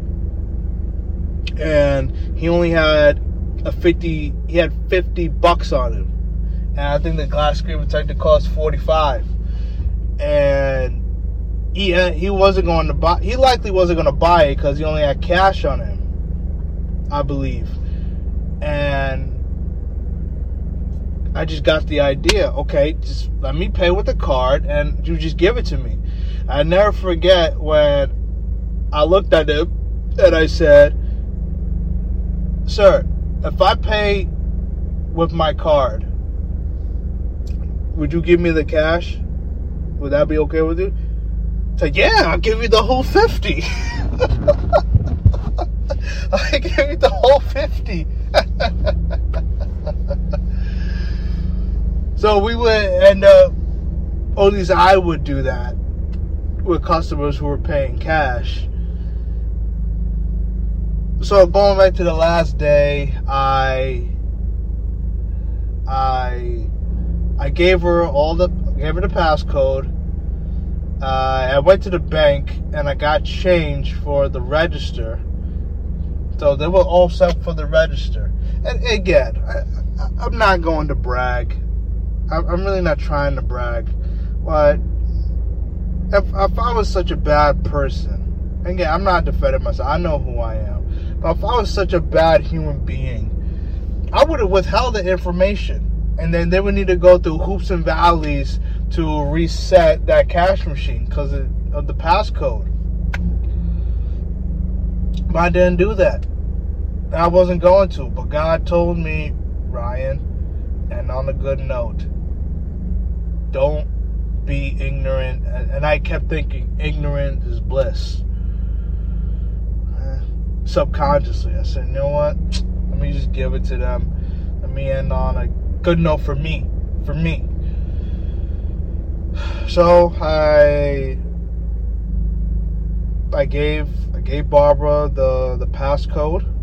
I told her I, uh, on my spare time during the day. I went to the bank and got change. I told her, "You be well," and that was it. it was the last time I saw a snake, and I never. I hope I never see her, the walrus, or the mouse slash rat again. Me and Rebecca. Let me leave a lasting comment about all three of them. Rebecca, she can be sweet at times. Truly. She can. I I believe and again, we we've had conversations. We we she shares some personal things and I I empathize with her with with those things, but she just in my opinion, just wasn't taught the right way in terms of like money and value the, the, on value because I always believe money should never be the priority, the number one priority in anything in life. Because if if you do that, you you'll you'll go insane. You'll never be satisfied. Never. Ever ever. So, again, she did a she did a lot of but she did many bad things, and I just I wish her the best. Truly, I really do. Now, Barbara. No, no, I'll go to Danielle. Barbara's the the head of all this, of all that. Here's what here's the only thing I'm gonna say and I don't make this statement likely. Danielle Van is the only person in my life that I've ever worked with. I may have mentioned it earlier. Where when I look into her eyes, it was as if I was looking at Satan.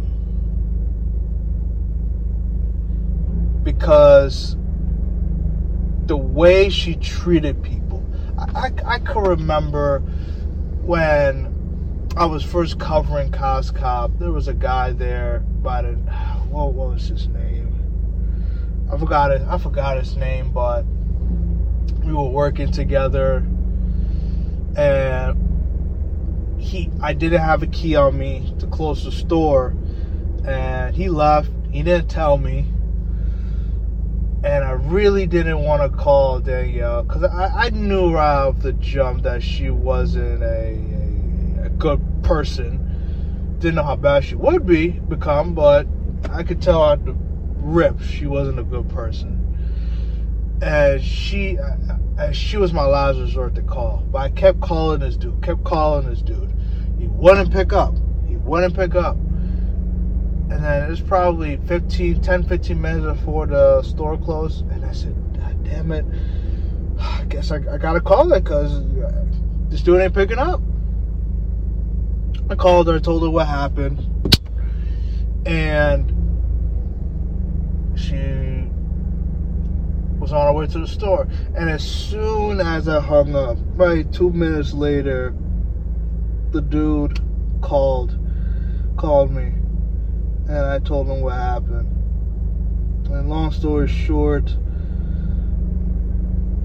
what Danielle got there before him and she kept harassing me to to text him or call him to see how far he was to the store and I just texted him one time I believe. And as soon as he got to the store, she she said, "What the f is wrong with you?" And just just just shamed him. Just completely buried this guy. Like I understand that he wasn't supposed to leave, but he, he she didn't need to do that. It's just just exposed him. Is the best way I could put it. it, it was it was shocking. Like her tone is so aggressive, so condescending. Just not just not a good person. Truly. Truly not a good person. I wish the best for her. I, I, I do. Now, Barbara. Last of the bunch. The head of the snake.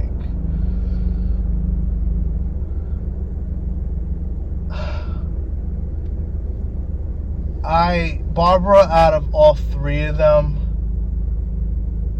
I believe will be the first is the first one to change, to see the the wrong what they did, or probably knows the wrong that they're doing. That yeah, that they're doing. Uh, I can remember two occasions. Man, the the first occasion is when I think her and I were closing together, or she was staying late at the store. And her and I were just talking about you know life Uh, and like morals and ethics. And I essentially told her, I said, like I'm not gonna lie to people. I'm not gonna do all this deceiving crap. And she told me and, and when I'm telling her this, I could see in her face that she, and again, it ain't about, no, I'm, I'm, I'm a know it all, yada, yada, yada. But I could see in her face that she knows that I'm, I was right. But obviously, she's not going to admit it because she's going to look like a hypocrite. So I remember in that conversation, she told me, if I could show you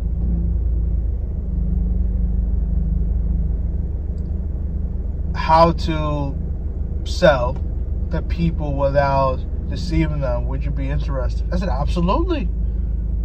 Absolutely. Up until the day I got fired, she never did. She never did. She never did. And I remember the, the second, the second uh, event.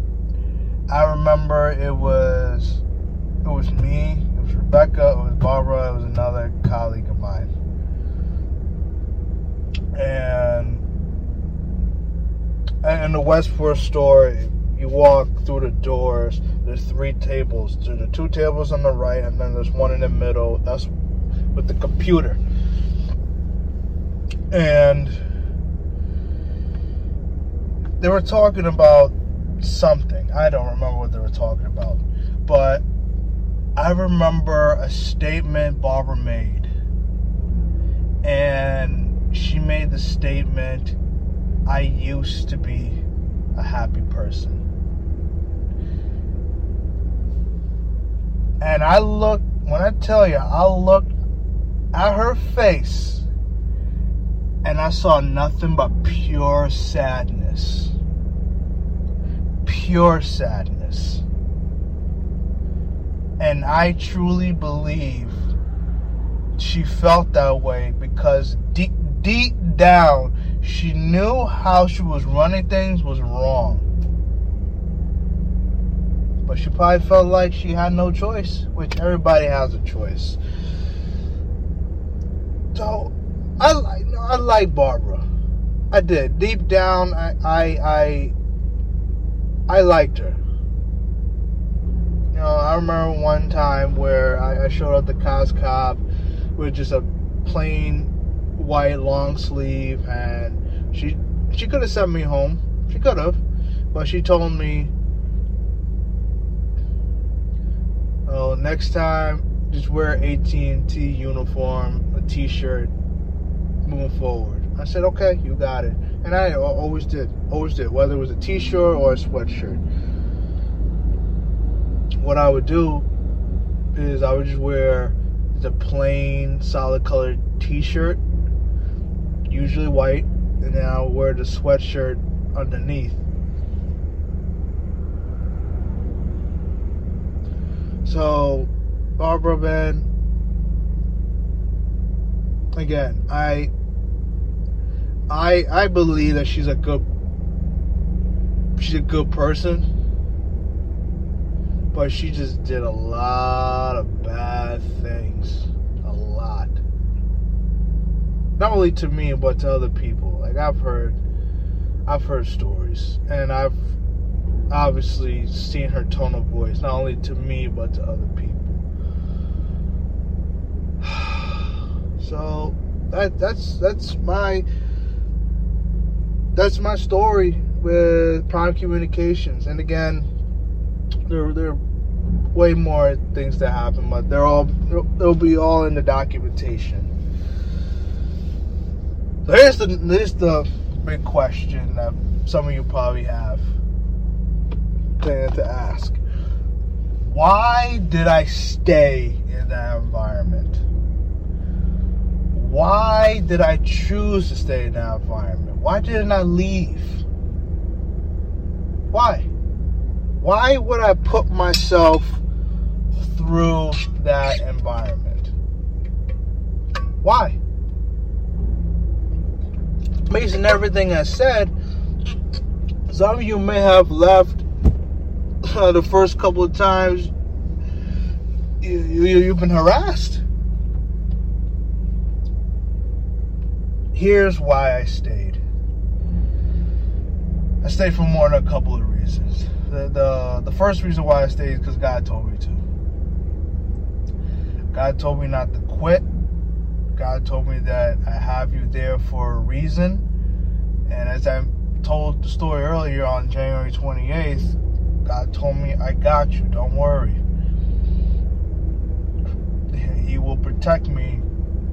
As long as I do what I'm supposed to do, God will protect me. And God did exactly that. The second reason why I stayed is because I saw my peers there because the people that worked there were mostly 18 late teenagers people in their early 20s so they, they were my peers. And i saw an opportunity to help them to give them the wisdom and knowledge that I that I received when I was younger, when I was around their age.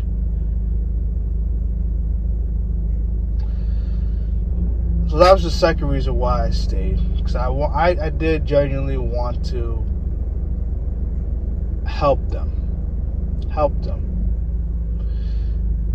The third reason why I stayed is because of first off, my niece and my nephew, and my future kids.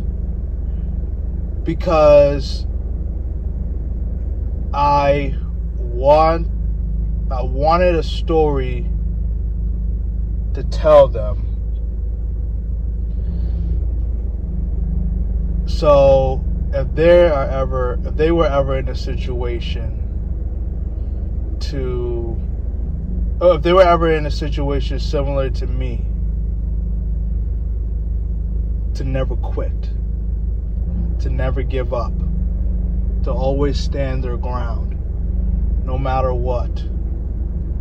If I were to quit, and then my kids or my niece or my nephew were in a situation to where they were getting harassed, they were getting bullied, they were being pressured to, to do things that they obviously knew we were wrong. and I quit and I tell him to do that, who am I to tell him that? I didn't do it. I look like a hypocrite. Dude, that's another reason. The last reason why I stayed. This was a personal reason. Validity. Validity. Because you you some of you may have been around those people that say, "Oh, if I was in that situation, I, I would never do that."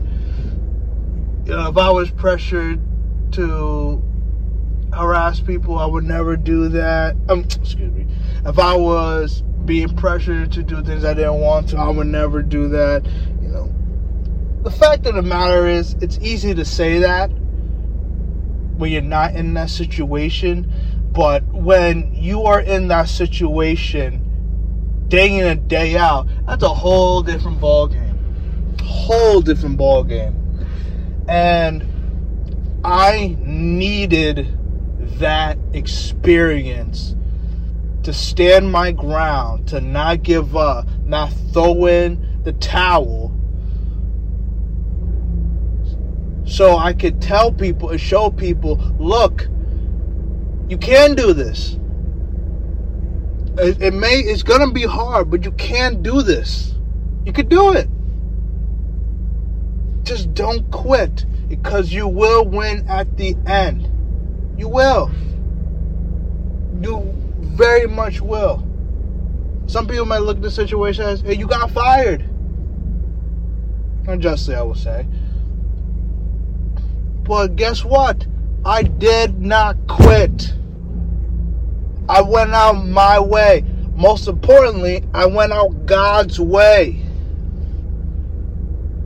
It would have been easy to easy to quit. It would have been easy to go back to to Petco. It would have been easy to, to go back to my other jobs. It would have been easy to get another job.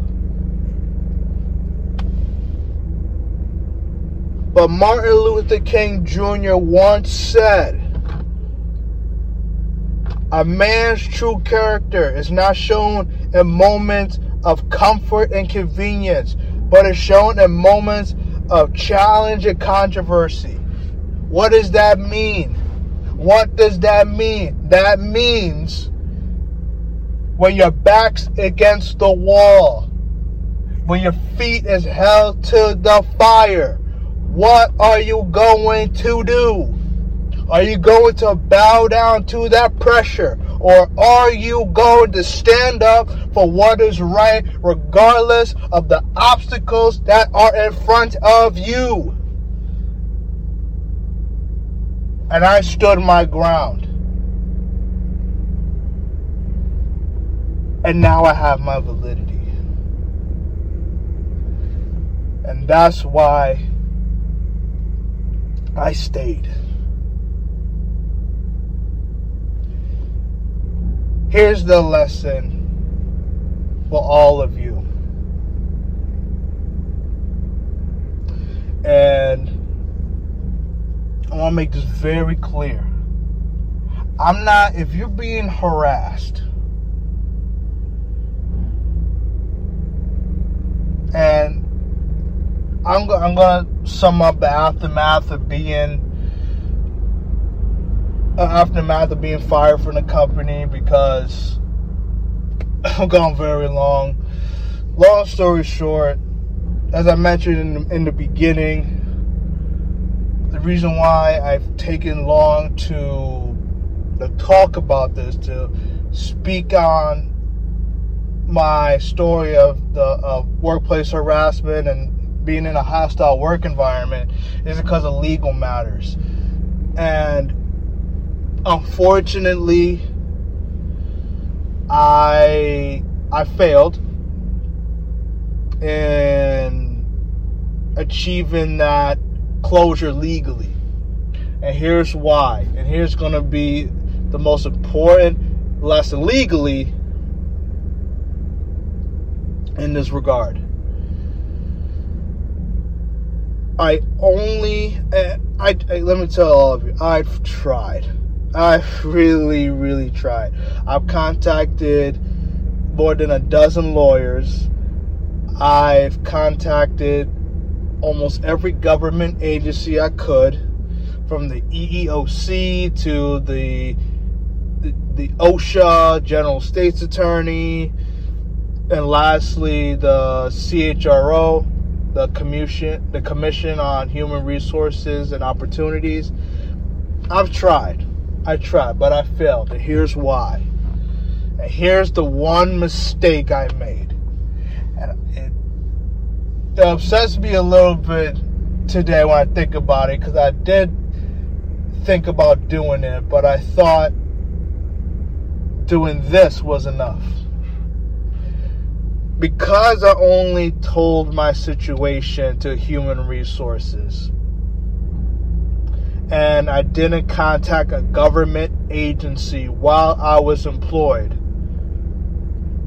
And since my situation is more so a situation of workplace harassment and being in a hostile work environment, I didn't have a claim of relief.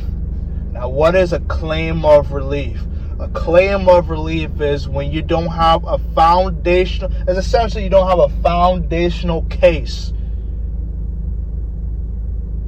in any legal proceeding. Give me an example. Say you make the claim that you didn't get a a raise because your skin color or color. Excuse me. Say you didn't get a raise because of your skin color. That's a, a claim of relief. Oh, excuse me. That's not a claim. That's that's a foundation to whatever claim you are you are you are making. Because you're saying, okay, I'm being discriminated against. Okay, how are you being discriminated against? Okay, because of my color. Okay, why your color? Because everyone else that got a raise is white, and I'm the only black person here, and I didn't get a raise. And then obviously you should be able to prove that if you're making that claim, and that's what and and now a legal proceeding can go on. Even even if this happened after the fact you still have a foundation of racism. Well not racism but favoritism. Right? Because it has a direct implication to the Civil Rights Act of 1964. Right? In my case, I don't have any direct ties to the Civil Rights Act of 1964. So, in my case, I would have needed to make a complaint about the illegal activities and the the work environment to a government agency while I was working there. And because I didn't do that, I don't have a foundation. Meaning, I have a claim, I don't have a claim of relief. And unfortunately, I didn't have a case. Because if you're being objective, from the outside looking in is my word against theirs. I mean, they could outright deny everything, which they did, and I got the, the documentation to prove it. And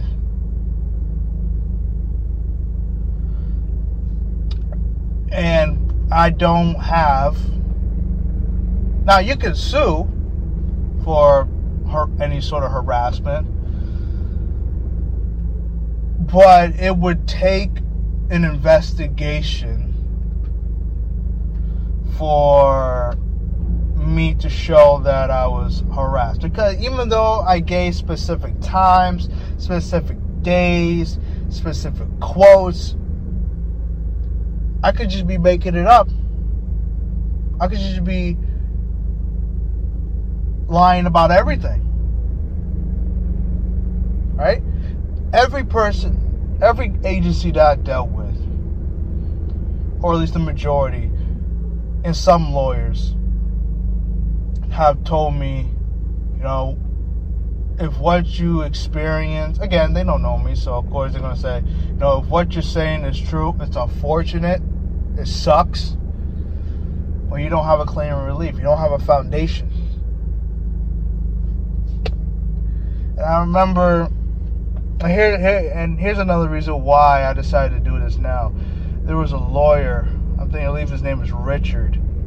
I told him about my case. This was after I got the claim of relief and I was trying one last time to somehow get a lawyer to take my case. And he took the time out to explain to me why did, I didn't have a legal case right off Jump Street with, without any investigation. And he said to me, I'm gonna give you the same advice that I would give my little brother. Just move on. Take this as a, a life experience and move on. And after he said that, and I, based on his tone, he was very, he was talking to me like a little brother.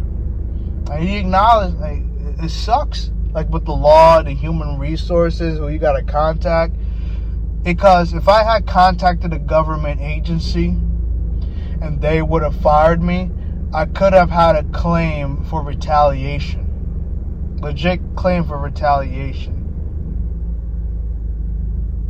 And that's what he didn't say retaliation, but that, that would have been it. And he said, just move on. And that's what I'm doing now. I'm telling my story, I'm releasing the documents I'm, I'm gonna release the, the, the pictures of two of the people that harassed me, and that's gonna be it. So here, here's my legal lesson to all of you. If you are being harassed in any way, shape, or form, do not wait till after you leave the job to contact a government agency. Do it while you work there. First, contact HR. Okay, because just like in business, you don't go above the manager to make a complaint. That, that's just uh, essentially an unwritten rule. It's, it's being respectful and uh, ways of business. Contact human resources human resources first. Tell them your situation, and then after you do that, contact the correct government agency regarding your situation because now you're covered internally and externally. I guarantee you, if you do that, you will have a case no matter what. And again, that's my biggest mistake that I made is that I did not contact a government agency while I was working at Prime Communications. Hear me well. Do that. Do that. Because you'll have a case no matter what. And another another lesson: if you are being harassed in any way, if you're being discriminated against any way, document it. Document everything. Document times. Document dates. Document quotes. If you got to go to the bathroom to write it down immediately, do that. Because proof is everything. I've always told people when it comes to many situations, if you don't got proof, keep your mouth shut. because it's just hearsay at that point. It's it's your word against mine.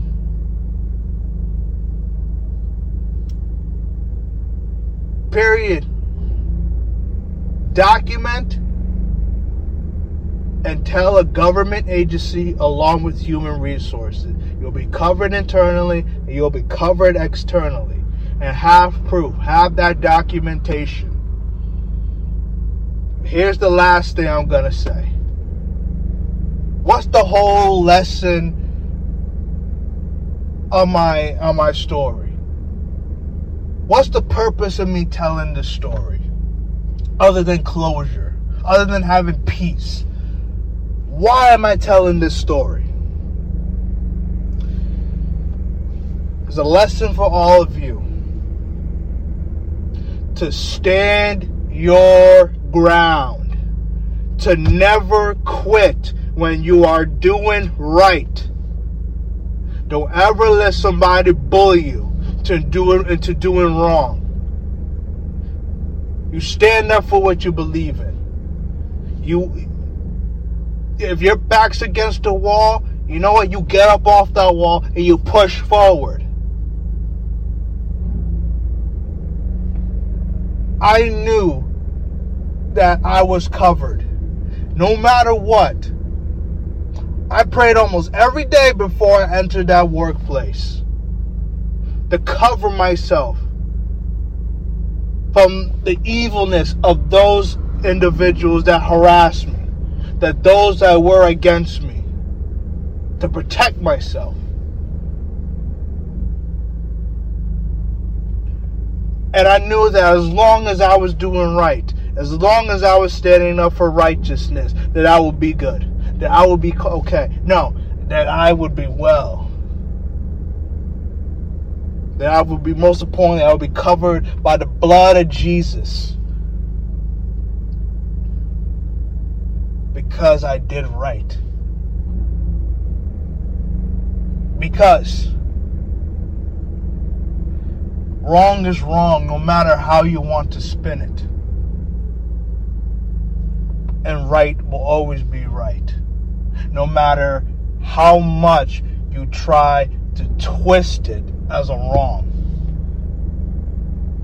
Stand your ground for righteousness. Don't ever let anybody bully you, harass you into doing anything of bad, of evil, of wickedness. Because it will affect you in the long run. It will harm you in the long run. And you will be rewarded. You will. And you will have peace. Barbara, Rebecca, Danielle, I guarantee you, they got to live with that for the rest of their lives. What they did. Not only to me, but to other people. They got to live with that. Me, I got peace. I was so peaceful on the day that I got fired because I know that I did it God's way and I didn't bow down to the wicked operations that they attempted to to to get me to do. They failed.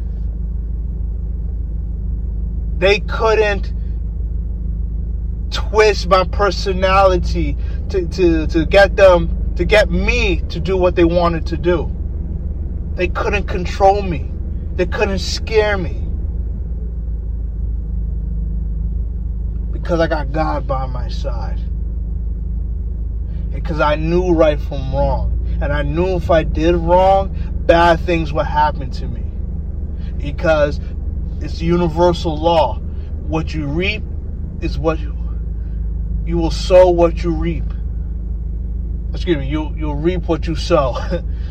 you you'll reap what you sow.